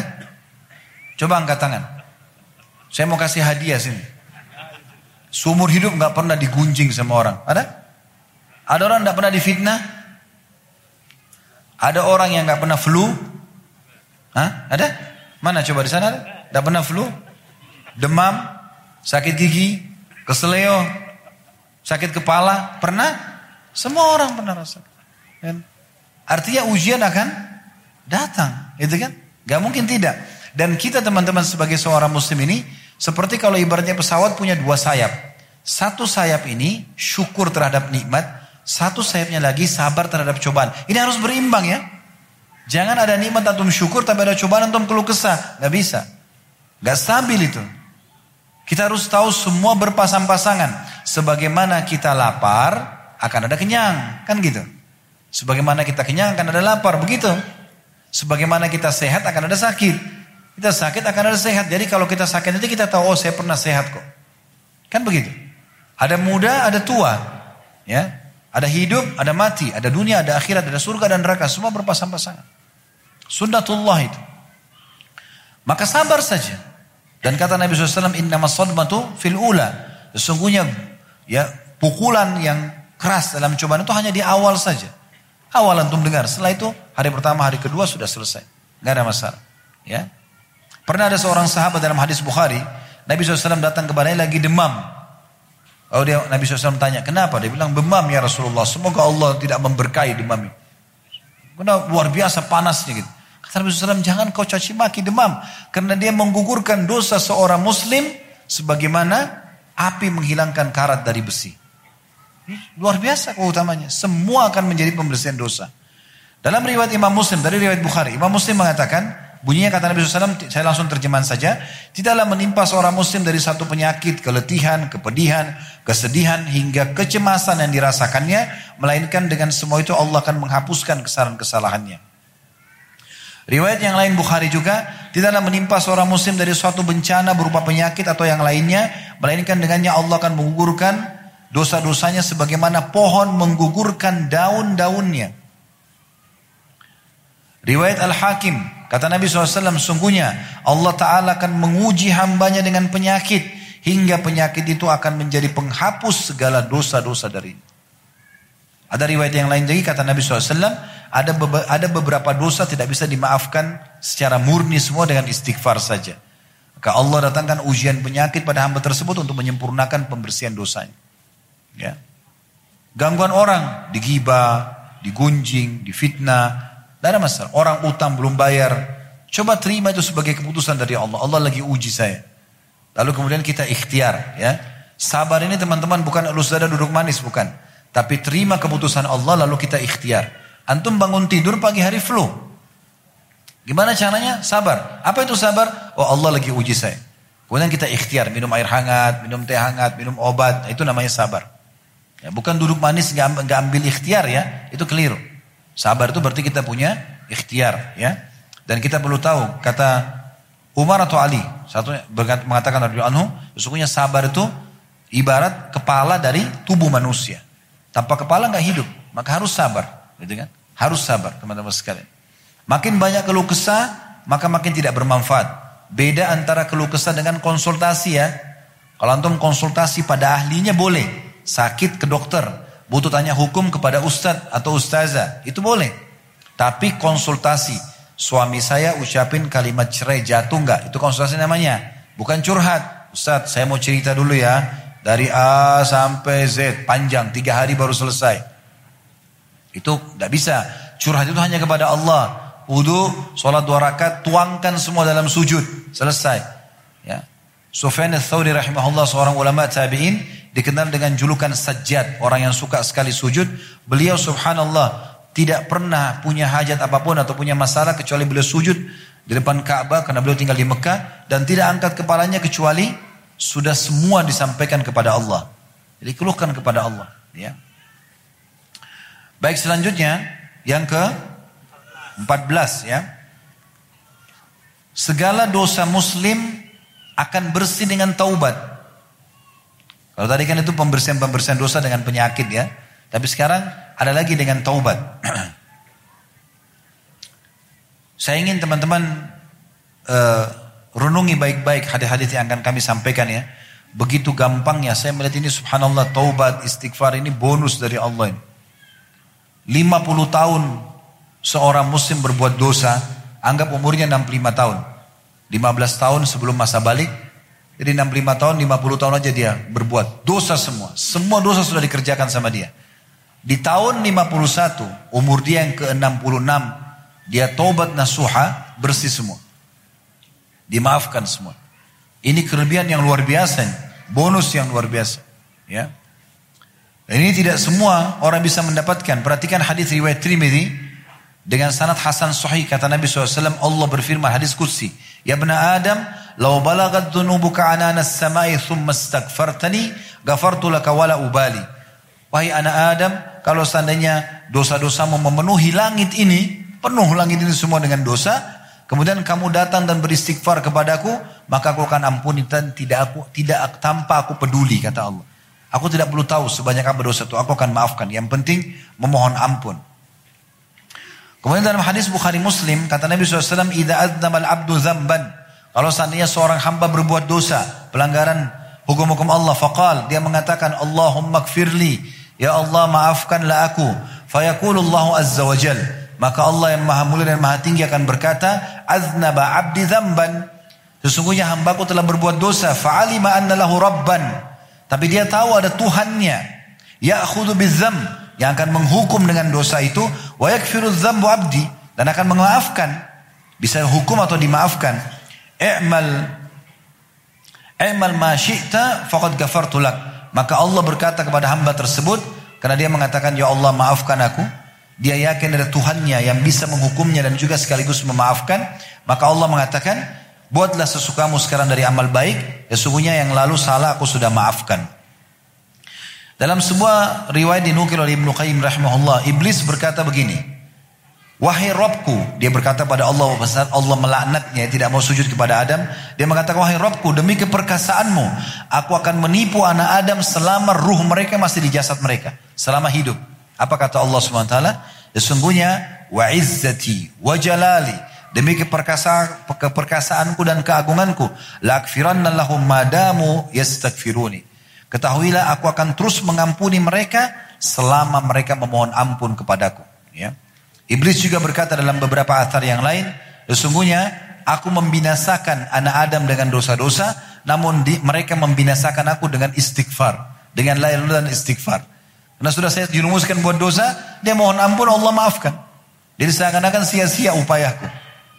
Maka kata iblis, oleh karena itu aku selalu membuat anak Adam supaya lalai tidak istighfar. Dan dia memandang perbuatannya baik supaya dia tidak memohon ampun kepada Tuhannya. Dalam riwayat Bukhari, kata Nabi SAW, Jibril berkata, Wahai Muhammad, andai saja engkau melihat bagaimana aku memasukkan di mulut Fir'aun tanah laut, tanah laut merah agar dia tidak mengatakan wahai Tuhanku maafkanlah aku karena luasnya rahmat Allah. Jibril tidak mau lagi Firaun beriman, ya. Dalam riwayat Bukhari sampai dimasukkan tanah banyak di mulutnya karena kalau dia bilang ya Allah maafkan Allah akan maafkan karena sifat kasih sayangnya Allah. Itu luar biasa. Gitu. Ada sebuah hadis teman-teman, hadis ini diriwayatkan Tirmizi, coba direnungi baik-baik ya dan diamalkan teman-teman. Ini ringan sekali. Kata Nabi SAW, Man qala hina awa ila firashi. Siapa yang baca pada saat dia menuju keranjangnya, mau tidur malam, antum baca ini. Dia baca, Astaghfirullahalazim, alladzi la ilaha illa huwal hayyul qayyum wa atubu ilaih. Ada sifat Allah, al-hayyul qayyum. Astaghfirullahalazim, aku memohon maaf kepada Allah yang Maha Agung, alladzi la ilaha illa huwal hayyul qayyum, yang tidak ada Tuhan yang berhak disembah kecuali Dia, yang Maha hidup dan terus-menerus mengurus makhluknya, wa atubu ilaih. Dan aku taubat kepadanya. Tiga kali.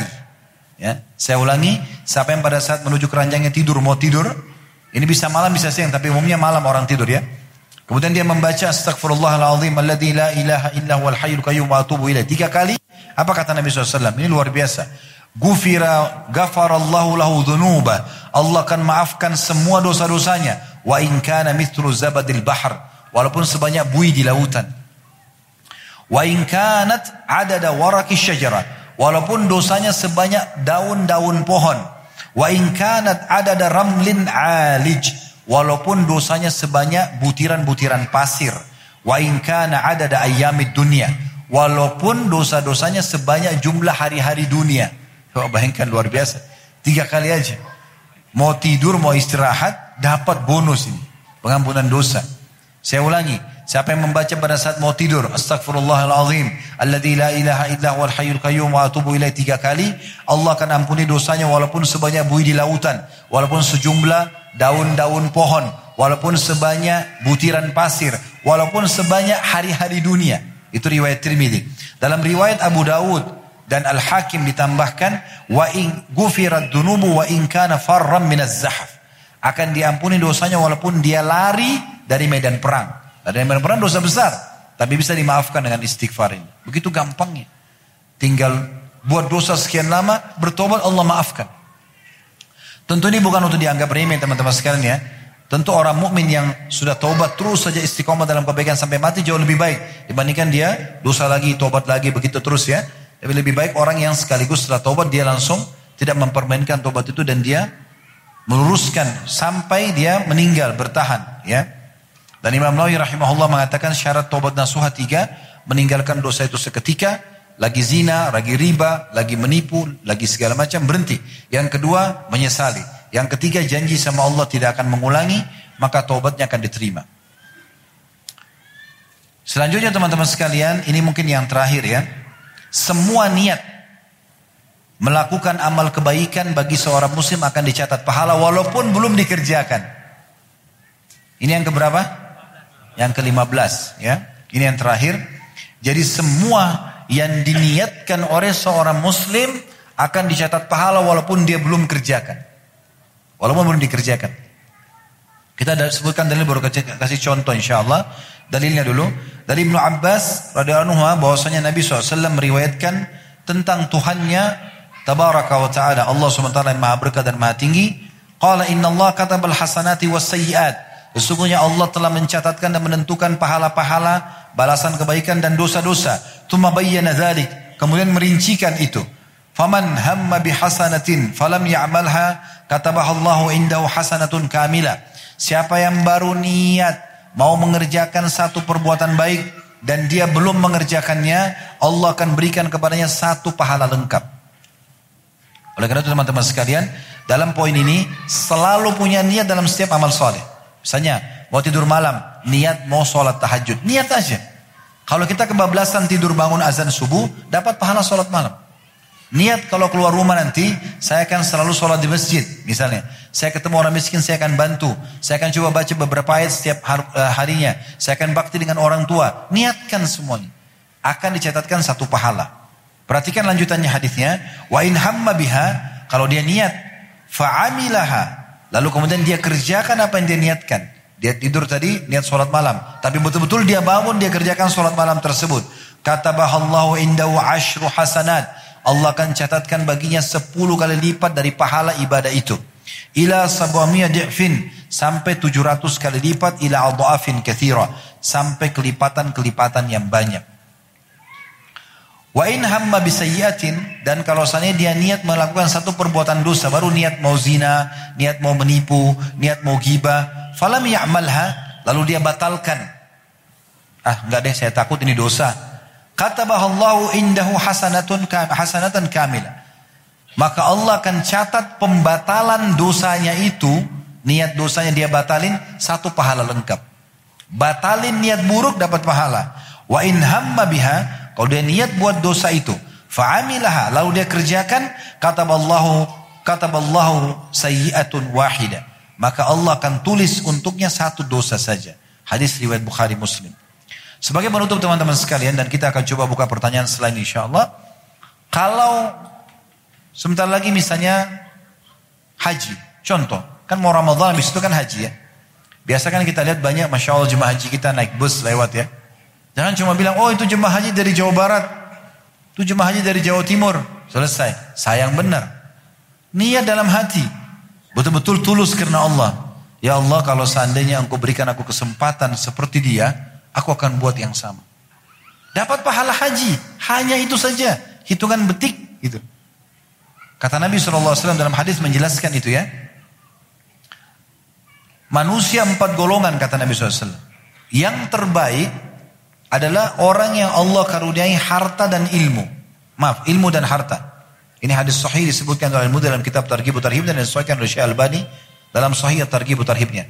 Jadi manusia pertama adalah yang paling baik orang yang Allah kasih ilmu, faham agama dan punya harta, kaya. Maka yang antum jadikan jadi doa, dalam doa antum, ya Allah karuniakan aku ilmu dan harta. Ditambah lagi ya, kata Nabi SAW, dan dia menghabiskan keduanya di jalan Allah. Ilmunya diajarkan, hartanya disedekahkan. Jadi selalu berdoa, ya Allah berikan aku ilmu dan harta dan mudahkan aku untuk menghabiskan keduanya di jalanmu. Ini manusia yang terbaik nih. Perhatikan, golongan yang kedua kata Nabi SAW adalah yang Allah karuniai ilmu. Ada ilmu agamanya faham, tapi nggak dikasih harta. Lalu dia dengan niatnya yang tulus berkata, Ya Allah, kalau seandainya engkau memberikan aku seperti yang kau berikan si fulan, golongan yang pertama. Karena yang pertama ini sibuk selain mengajarkan agama, ilmunya, bangun masjid dengan hartanya, bantu orang susah, silaturahim keluarga, dan seterusnya. Maka dia bilang, ya Allah orang kedua nih yang cuma dapat ilmu saja. Kalau seandainya engkau berikan aku seperti si fulan, golongan pertama ini harta juga selain ilmu, aku akan buat yang sama. Kata Nabi SAW, maka dia dengan niatnya yang tulus, Allah akan samakan pahalanya. Coba bayangkan. Di Bandung ini berapa banyak orang kaya, Masya Allah bangun masjid misalnya. Antum jangan cuma sekedar lewat pergi sholat di situ. Niatkan dalam hati ya Allah. Betul-betul tulus ya antara antum sama Allah. Kalau seandainya engkau berikan aku kesempatan seperti orang ini, aku akan bangun masjid yang sama. Pahalanya sama. Hanya begitu aja. Berapa banyak masjid antum bisa niatkan? Di Bandung atau di seluruh Indonesia ini. Bahkan seluruh dunia. Lagi mampir ke mana pun. Ya Allah kalau seandainya begini dan begitu. Saya pernah kemarin di Masjidil Haram lihat lagi renovasi masjid. Saya sampai bilang, ya Allah, kalau seandainya engkau berikan aku seperti Raja Saudi, aku juga akan buat sama. Renovasi Masjid Haram, jutaan jemaah haji yang sholat. Kenapa kita nggak niatkan? Contoh. Orang sebarin Al-Quran, orang punya pesantren, orang banyak bantu orang miskin, bagi-bagi sembako, banyak kegiatan. Kenapa nggak diniatkan? Ya. Ini golongan kedua nih. Allah kasih ilmu tapi nggak punya harta. Cuma dengan niatnya, dia bilang dikasih juga harta, dia akan buat seperti golongan yang pertama tadi yang menghabiskan ilmu dan harta jalan Allah. Golongan ya ini buruk ini. Orang yang Allah kasih harta tapi nggak punya ilmu, nggak mau belajar agama, kaya raya tapi bodoh dalam agama, tidak tahu halal haram, sehingga transaksi riba, manipulasi data dan seterusnya, dipakai hartanya berzina, judi dan seterusnya, maka ini menghabiskan hartanya di jalan maksiat. Ini orang buruk kata Nabi SAW. Golongan keempat orang yang lebih buruk lagi. Nggak ada ilmu, udah bodoh agama, nggak ada harta, miskin. Tapi dia melihat golongan ketiga. Dia bukan lihat golongan kedua sama satu ya. Yang pertama, yang ketiga. Jadi dia bilang, kalau saya juga punya harta seperti orang ini, orang ini sibuk zina, judi, diskotik dan segala macam. Dia yang keempat ini tidak punya harta, tapi dia bilang, kalau saya punya harta saya akan buat seperti ini. Apa kata Nabi SAW? Mereka dosanya sama. Ini luar biasa, super bodoh ini ya.